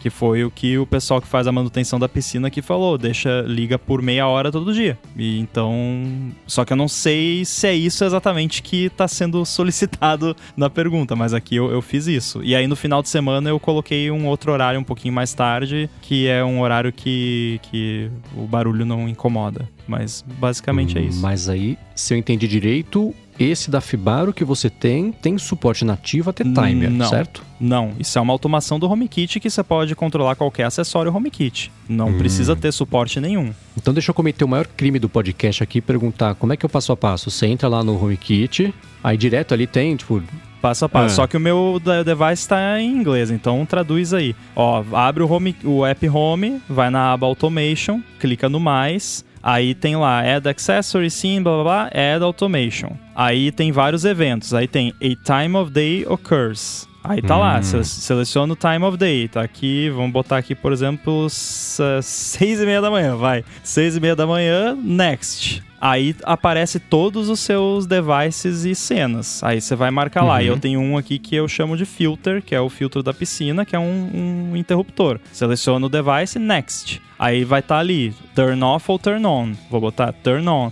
E aí, quando você bota turn on, aparece uma opção turn off, que vai estar tá como never. Você toca nela e seleciona after tá. quantos minutos você quiser. O máximo são 4 horas. Então é isso. Beleza. Aí você dá um done, pronto. E vai, vai rolar. Detalhe importante: você tem que ter um home hub na, na sua casa. Então você tem que ter um iPad, um HomePod, uma Apple TV, algum device que está atuando como hub na sua residência. Uhum. Senão a automação não rola. Tá, e aí, nesse caso, ele só desliga automaticamente porque ele ligou automaticamente, certo? Você não consegue disparar, tipo, liga o filtro e ele automaticamente entende que daqui a meia hora tem que desligar. Aí não. Aí o que você. Ah. Não. Uh, dá para fazer. Eu não Agora o passo a passo eu não vou saber dizer, mas é, é meio gambiarra. Uhum. Uh, mas pra que você vai querer ligar manualmente? Bota para ligar sozinho, pô. Liga Sei todo lá. dia, tal hora, de tal hora até tal hora, que pelo menos o que o pessoal me mandou fazer, né? Porque eu não sou eu que faço manutenção da piscina, eu contratei uma empresa porque eu sou preguiçoso. É, o cara falou, de, liga por meia hora todo dia. É isso, foi só, só o que me foi falado. Então eu configurei ali para uma, uma vez por dia, no caso eu escolhi 10 da manhã, ele liga, meia hora depois desliga e beleza, tá funcionando aqui maravilhosamente bem. O nos atalhos tem uma ação que é esperar. Acho que é assim em... Isso. Era isso que eu ia sugerir de, de gambiarra. Porque acho que pelas automações no HomeKit você não consegue fazer com timer. As coisas de ligar e esperar. É... Aí teria as automações. Essa ação dos atalhos, né? Que aí né, liga e espera né, três horas e depois desliga. Como tá no Homebridge, algumas configurações tem o auto off. E você coloca lá auto off em 3 horas ele desligaria é, automaticamente. Mas tem que ver se o, o, o nozinho que faz a, a, ligação tem essa configuração. Eu tenho algumas coisas assim que eu ligo, né? Por exemplo, é, ar-condicionado. Eu quero dar um boost de 20 minutos ali para gelar rápido, dar dinheiro para a operadora de, de, de energia elétrica. E aí eu faço isso, né? Ligo por 20 minutos e, e o timer, né? Desliga o, esse, esse modo de acelerado. E, só que eu uso para isso o Node-RED. Eu fiz a. Que é como se fosse um Homebridge, né? Pra, guardando muitas devidas proporções. Mas ele é um. Ele, ele é um atalhos, né? Rodando a lá Homebridge para fazer essas automaçõezinhas. Eu uso ele. Boa. Antes de encerrar, follow-up em tempo real. Gustavo Lombardi falou que ele pode estar tá louco, mas acha que quando você estica o Microsoft Arc, ele desliga. Para usar, ele tem que estar tá arqueado. Então não compre o Microsoft Arc, porque eu falei que eu achava que você podia usar na, na, na, arqueadura que você quisesse. Talvez não seja assim, informe sobre isso. Se você já comprou, cancela rápido, que aí não vai passar no cartão. Dito isso, se você quiser encontrar os links aqui do Questionamento ao longo do episódio, vai no área de transferência.com.br ou dá mais pedra aqui nas notas do episódio. Muitíssimo obrigado mais uma vez e, como sempre, a Eduardo Garcia, aos nossos queridos adetensos no apoia.se barra de transferência e picpay.me barra área de transferência, aos patrocinadores de mais esse episódio que foram a Veru, a Nuvem Shop e a Linode, e claro, ao Rambi e ao Coca pela co-apresentação do episódio número 253 aqui do DT. Obrigado, sempre um prazer e uma honra. Para falar comigo, só ir lá no Google, bater Coca-Tech, que a gente troca uma bola. Para me encontrar, vai no Twitter, arroba underline inside. Tô também escrevendo lá pro Tilt do UOL, com a minha coluna semanal. E estou também no Instagram como Guilherme Rambo 2. Valeu! Bom, eu sou MVC Mendes no Twitter, apresento o Loop Matinal, podcast diário de segunda a sexta do canal do Loop Infinito do YouTube, que se você não conhece, conheça, inscreva-se e inscreva-os todo sábado a coluna opinativa no update de .pt. E é isso aí, tudo dito e posto, a gente volta na semana que vem. Falou, Valeu! Tchau, tchau!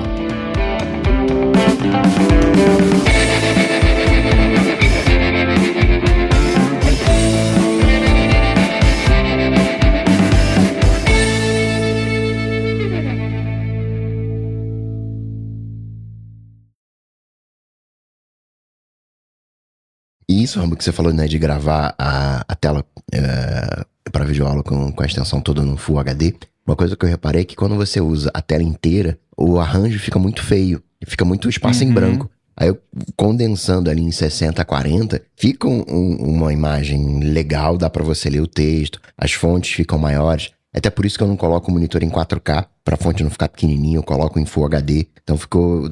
É, aquelas coisinhas que você vai pegando com o tempo, né? É, me irrita quando eu vou ver um, uma videoaula que tem muito screencast e, uh, por exemplo, eu tô vendo a menu bar do cara lá com notificação, com, ou o doc, sabe? Não, o, o, o, meu doc não apareceu, acho que em nenhum momento, em nenhum, nenhuma das videoaulas que eu gravei. E se apareceu, tava sem nada, só para mostrar, sei lá, que tava abrindo um app, não sei. Mas uh, eu gosto também desse, desse foco, né? Vou mostrar aqui um pedaço de código. Você recorta e deixa só o, uhum. o código na tela, né? O que eu, eu deixava no, no, Eu tava fazendo Visual Studio Code, aí eu deixava. Eu fiz o arranjo da janela e o recorte da gravação de modo que ficava a abinha com o nome do arquivo os números das linhas aqui no lado e o código, mais nada. Que aí você tem ali a referência de qual é o arquivo. Se você quiser comentar alguma coisa numa linha, você tem o número da linha e só, né? Mais nada. Eu faço isso mas no monitor externo, que não tem dock, não tem barra de menus, notificação, nada. Porque aí eu posso ficar tranquilo, posso fazer ao vivo, que eu sei que se pintar uma notificação, né? Vai chegar na minha tela de baixo, né? Fica o segundo monitor, ele fica em cima do, do Mac. Então, chega na tela de baixo, assim, eu fico, fico tranquilo. Porque isso não é nem irrita, eu acho. Distrai. Porque a pessoa, caramba, por que, que esse cara usa esse aplicativo? Que aplicativo é esse? Eu sou assim. Já falei, né, que eu manjo é, smartphone dos uh -huh. outros. Também uhum. manjo print de tela. Não, que aplicativo é esse? Esse eu não conheço, hein? Ih, rapaz, tu usa esse, esse é uma porcaria, esse aqui é melhor. me julgo A galera mesmo. sempre me pergunta, quando eu boto o screenshot, o pessoal sempre pergunta, ah, que app é esse do lado da, do não sei o que aí pois no, é. doc? É, isso é padrão. Postou algum o mais, qualquer coisa. O mais frequente que o pessoal pergunta é o TextMate, que eu acho que muita gente não usa mais. E o ícone dele é bonitinho, chama atenção, uma florzinha. É... E eu acho que ele é um, é um app meio, meio morto, assim. É. Tem mais muita gente que usa. Só usa quem, hum. quem já usava ele nos primórdios do, da história dele, né? Então acho que sou, sou, uma das poucas pessoas que ainda usa. Esse é um ícone que não tem nada a ver, né? Você olha para ele, você, você, você, ele é delicadinho, né? Você não, não, não associa com editor de texto. o TextMate é engraçado, ah, tá. porque eu não sei até hoje se em algum momento eu comprei uma licença do TextMate, porque ele era um desses apps, tipo o WinRAR, ou, ou é o Zip, o WinZip, alguma coisa assim, que tipo, ele é pago, mas você pode usar ele à vontade, sem pagar, sabe? Tipo, eh, você baixa lá do site a versão full e ele te fica no cantinho lá, registre o app, mas ele não te impede de usar se você não comprar a licença. Eu nunca entendi a moral, mas enfim, eu devo ter comprado. Deixa eu olhar aqui no One Password se tem aqui uma licença do. Ah, tem, tem aqui, tem. Então ah. cheguei a comprar em algum momento. Ah, tá aqui, ó, tem até a data, ó. One Password é bom por causa disso. 13 de maio de 2015 foi quando eu comprei o, o TextMate. já usava ele há, há, bastante tempo, em 2015, mas enfim. O BB Edit, acho que ele, ele não chega a ser assim. Eu acho que você, no BB Edit você usa a versão anterior. Ele te libera a versão anterior atual só para quem paga. Tem um negócio assim. Eu também tem um. Pô, esse é um bom esquema, hein? É, eu, eu tô gostando bastante desse formato para apps de, de Mac. O, o Hopper, que é o, o disassembler que eu uso, ele era pago 99 dólares, é, e aí era aquele esquema. Ah, de vez em quando saía um update pago. Aí agora, acho que ano passado, o cara mudou. Ele é 99 dólares e você tem atualizações gratuitas por um ano. Quando fechar um ano, se você quiser continuar recebendo atualização, você tem que pagar mais 99 dólares. Então, é como se fosse uma assinatura, mas você não uhum. perde uhum. acesso ao app que você já tem se você não pagar a renovação. Entendeu? Eu acho um modelo bem bacana. É... E, de certa forma, é o modelo que eu adoto com AirBuddy, né? Que eu acho até que eu prometo um pouquinho mais lá, mas é, é, meio que uma regra não escrita, assim, né? Que, tipo, você vai ter atualizações gratuitas por pelo menos um ano, né? Uhum. Então. É, é, era o esquema é, que é o Tweetbot sempre fez também, né? É, é um update pago, só que você não. Não sei, é, é uma coisa mais fixa, né? Tipo, você renova lá e aí você consegue continuar atualizando. Porque quando era só o update pago, às vezes acontecia de lançar, sei lá, você tá na versão 1 e lança a versão 2, aí para você baixar a versão 2 você tem que pagar mas a, ainda rolava update da versão 1, por exemplo, para corrigir algum bug, alguma coisa. É, e também, geralmente, a, a, versão major seguinte era como se fosse um app totalmente novo, né? Principalmente esses uhum. apps que lançam na App Store, né? Que não existe modelo de upgrade pago. Aí é um saco, né? Que aí, tipo, é um app totalmente novo. Você não tem como simplesmente ir lá e atualizar o, o app, né? Então eu gosto desse, desse modelo. É, tem, é que eles todos eles viraram esse modelo porque não tinha assinatura, um outro jeito de assinar, né? E aí todo mundo foi achando um jeito de. de, de no iOS, né, claro, mas ainda assim, de, de fazer essa fonte recorrente. E hoje tá uma mistureba, que agora tem, né? E é bizarro, porque assim, tipo, eu, eu fico olhando as minhas vendas do AirBuddy lá e é, é bem constante, assim, né? Não vou falar números aqui, mas é tipo, tem um X de licença que vende por dia e é, tem pouca variação para cima ou para baixo, de um dia para o outro uhum. e, e, ao longo do tempo. É, e aí eu fico olhando aquilo e eu fico pensando, pô, mas alguma hora vai acabar as pessoas no mundo que querem o app, né? E aí o que, que eu faço? Né? é a ansiedade de todo desenvolvedor, né? É, então, o, quando você tem um app que não é uma assinatura e tal, o que você tem que fazer é torcer para não acabar as pessoas que querem comprar o seu app antes de você lançar um update significativo pelo qual você vai cobrar de novo, né? Então, é, é bem complicado, assim. É, e você fica olhando lá, uma hora vai acabar essa, essa, essa, gente aqui, né? Tudo bem que tem bastante gente no mundo, né? Mas bastante gente no mundo para um, um app que, atende um determinado nicho já é um pouco indiferente. É, é né? que no seu caso você tem sido bem perspicaz e a cada grande update você adiciona coisas que fazem com que o AirBuddy, por exemplo, fique mais é, é, é, apela, apele mais para mais pessoas. Né? Então, é, a parte de automação, uma coisa que quem não se interessava só por abrir a caixinha ele já conectar, ou aparecer a janelinha e falar, pô, automação já é uma coisa bacana, porque eu faço muita reunião e tudo mais. Então, você está fazendo essas coisas aos pouquinhos que vai expandindo o, o, a quantidade de pessoas do mundo que vão se interessar. Né? Na hora que acaba esse nicho, se abre para um outro nicho, vai expandindo. É, já estão aparecendo já há algum tempo, na verdade, mas já, eu já percebi que já, eu já tenho uma quantidade significativa de usuários que não usam AirPods. A pessoa comprou o app para ver a bateria do iPhone, para ver o transferir teclado do, entre Mac, esse tipo de coisa. Então, uhum. já escapou um pouco daquele foco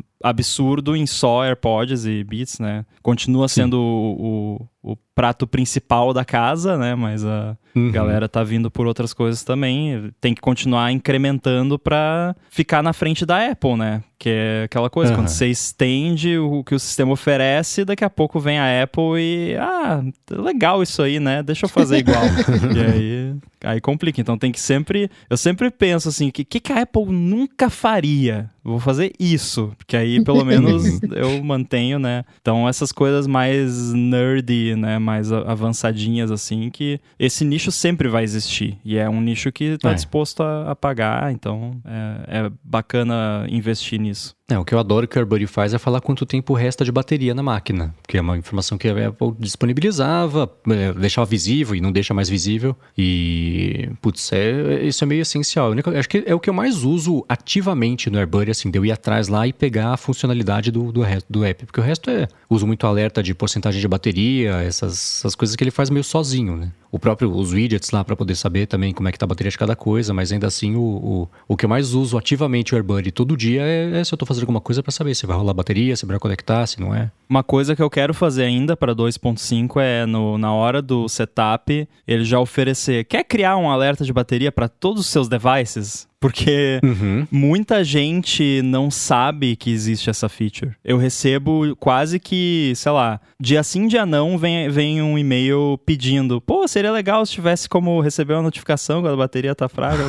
e aí eu só, eu só mando: ó, oh, já tem, faz assim e tal. Porque é, é, meio escondidinho, né? Podia ser um pouco mais óbvio. E, e ele já tem um conceito de: ah, para um iPhone, o, o ideal é você notificar quando tiver com 20%, para uns AirPods é tanto. Então ele já te, o app já tem esse conceito de o alerta ideal para cada tipo de device. Então, né, uhum. seria só questão de oferecer e, e, criar automaticamente. Aí se a pessoa quiser customizar depois. Agora na 2.5 dá para colocar barulhinho customizado, customizar quanto tempo o alerta fica na tela, um monte de frescurinha assim. O Apple Watch que ele não pega, né? Eu tô fazendo confusão. Pega, ele pega tudo Bluetooth que ele consegue ler a bateria, não é isso? Ah, o Apple Watch é complicado, porque ele não. ele é muito preguiçoso para para divulgar as informações de bateria dele. Então, é, é primeiro que você tem que parear né, o iPhone com o Mac e aí vai parear o, o Apple Watch junto. Esse processo, às vezes, não é muito confiável. Então isso só vai ser 100% redondo quando eu tiver uma versão do AirBuddy para iOS que vai rodar no Watch também. Que aí eu mesmo vou fazer essa coleta de, de informação lá, porque atualmente ele se baseia no sistema integrado que tem no, no Apple Watch, no, no iOS, que não é. Ele não foi feito exatamente para isso, né? Então não é muito confiável. É como se o iPhone fosse um hub. Na verdade, você lê uhum. não a, a bateria do Apple Watch, você lê a bateria do Apple Watch que tá no iPhone, né? Que o iPhone ele meio que é um hub na, na, na história, se eu lembro bem. Depende, na verdade. É, ele pode ser ou pode não ser, e isso varia. E por isso que é um sistema meio louco. Sim, talvez. É, pode ser. É, não. é porque às vezes ele. É, e isso é tudo uma coisa que eu não tenho controle. É, depende de, do que o device quer fazer na, naquela hora, naquele momento, né? Por exemplo, agora eu tô vendo aqui no, no AirBuddy os meus dois Apple Watches sendo que um deles está no carregador, né? Só, só um deles está conectado no iPhone. É, então, provavelmente ele está lendo é, direto do Apple Watch nesse caso. E às vezes, mesmo ele estando conectado no iPhone, o Apple Watch vai mandar direto também, mas às vezes ele faz essa ponte. É o, esse sistema, o, o, transporte por trás dele é o mesmo que é usado para desenvolver no Xcode, fazendo deploy no Apple Watch. E uhum. o Mendes deve estar deve tá ligado, né? Eu ouvi no ATP lá o pessoal comentando sobre isso que não é lá essas coisas. Então, não é lá essas coisas. É um dos top motivos do pessoal contatar o suporte. É como é que eu faço meu Watch aparecer? Porque eu mesmo, eu, tô, abri o AirBuddy aqui, ele pega até a Apple TV, mas não pega o meu Apple Watch. Pega o meu, o meu mouse, pega o iPhone, pega o iPad, pega o, o Apple TV. Tá aparecendo aqui na lista de dispositivos, mas o, o Apple Watch não tá. É, o que você pode fazer para tentar forçar isso é plugar o iPhone no Mac e abrir no, a, nos ajustes da AirBuddy lá em Device, você vai lá no botãozinho de, de adicionar, vai uhum. em iPhone e aí ele vai refazer o pareamento com o seu iPhone e isso geralmente dá um, uma cutucada lá no Apple Watch para ele também refazer esse pareamento. Entendi. Aí e mesmo assim, depois que você faz isso, pode levar uns minutinhos até começar a aparecer. então, por isso que. Né? Mas geralmente depois, né? Depois que tá funcionando, fica. Né? Tipo, aqui no meu é funciona perfeitamente. O meu, o meu iPod está sempre aqui. Mas o problema é conseguir fazer as paradas se conversarem no começo, né? E a Apple TV é, é, uma coisa também que foi meio acidental, mas eu gosto porque aí quando os AirPods estão conectados na Apple TV você consegue ver ali que eles estão. Mas eu tô pensando em esconder a, as Apple TVs da lista e só mostrar quando tiver AirPods conectados nela porque senão não é muito útil. Uhum.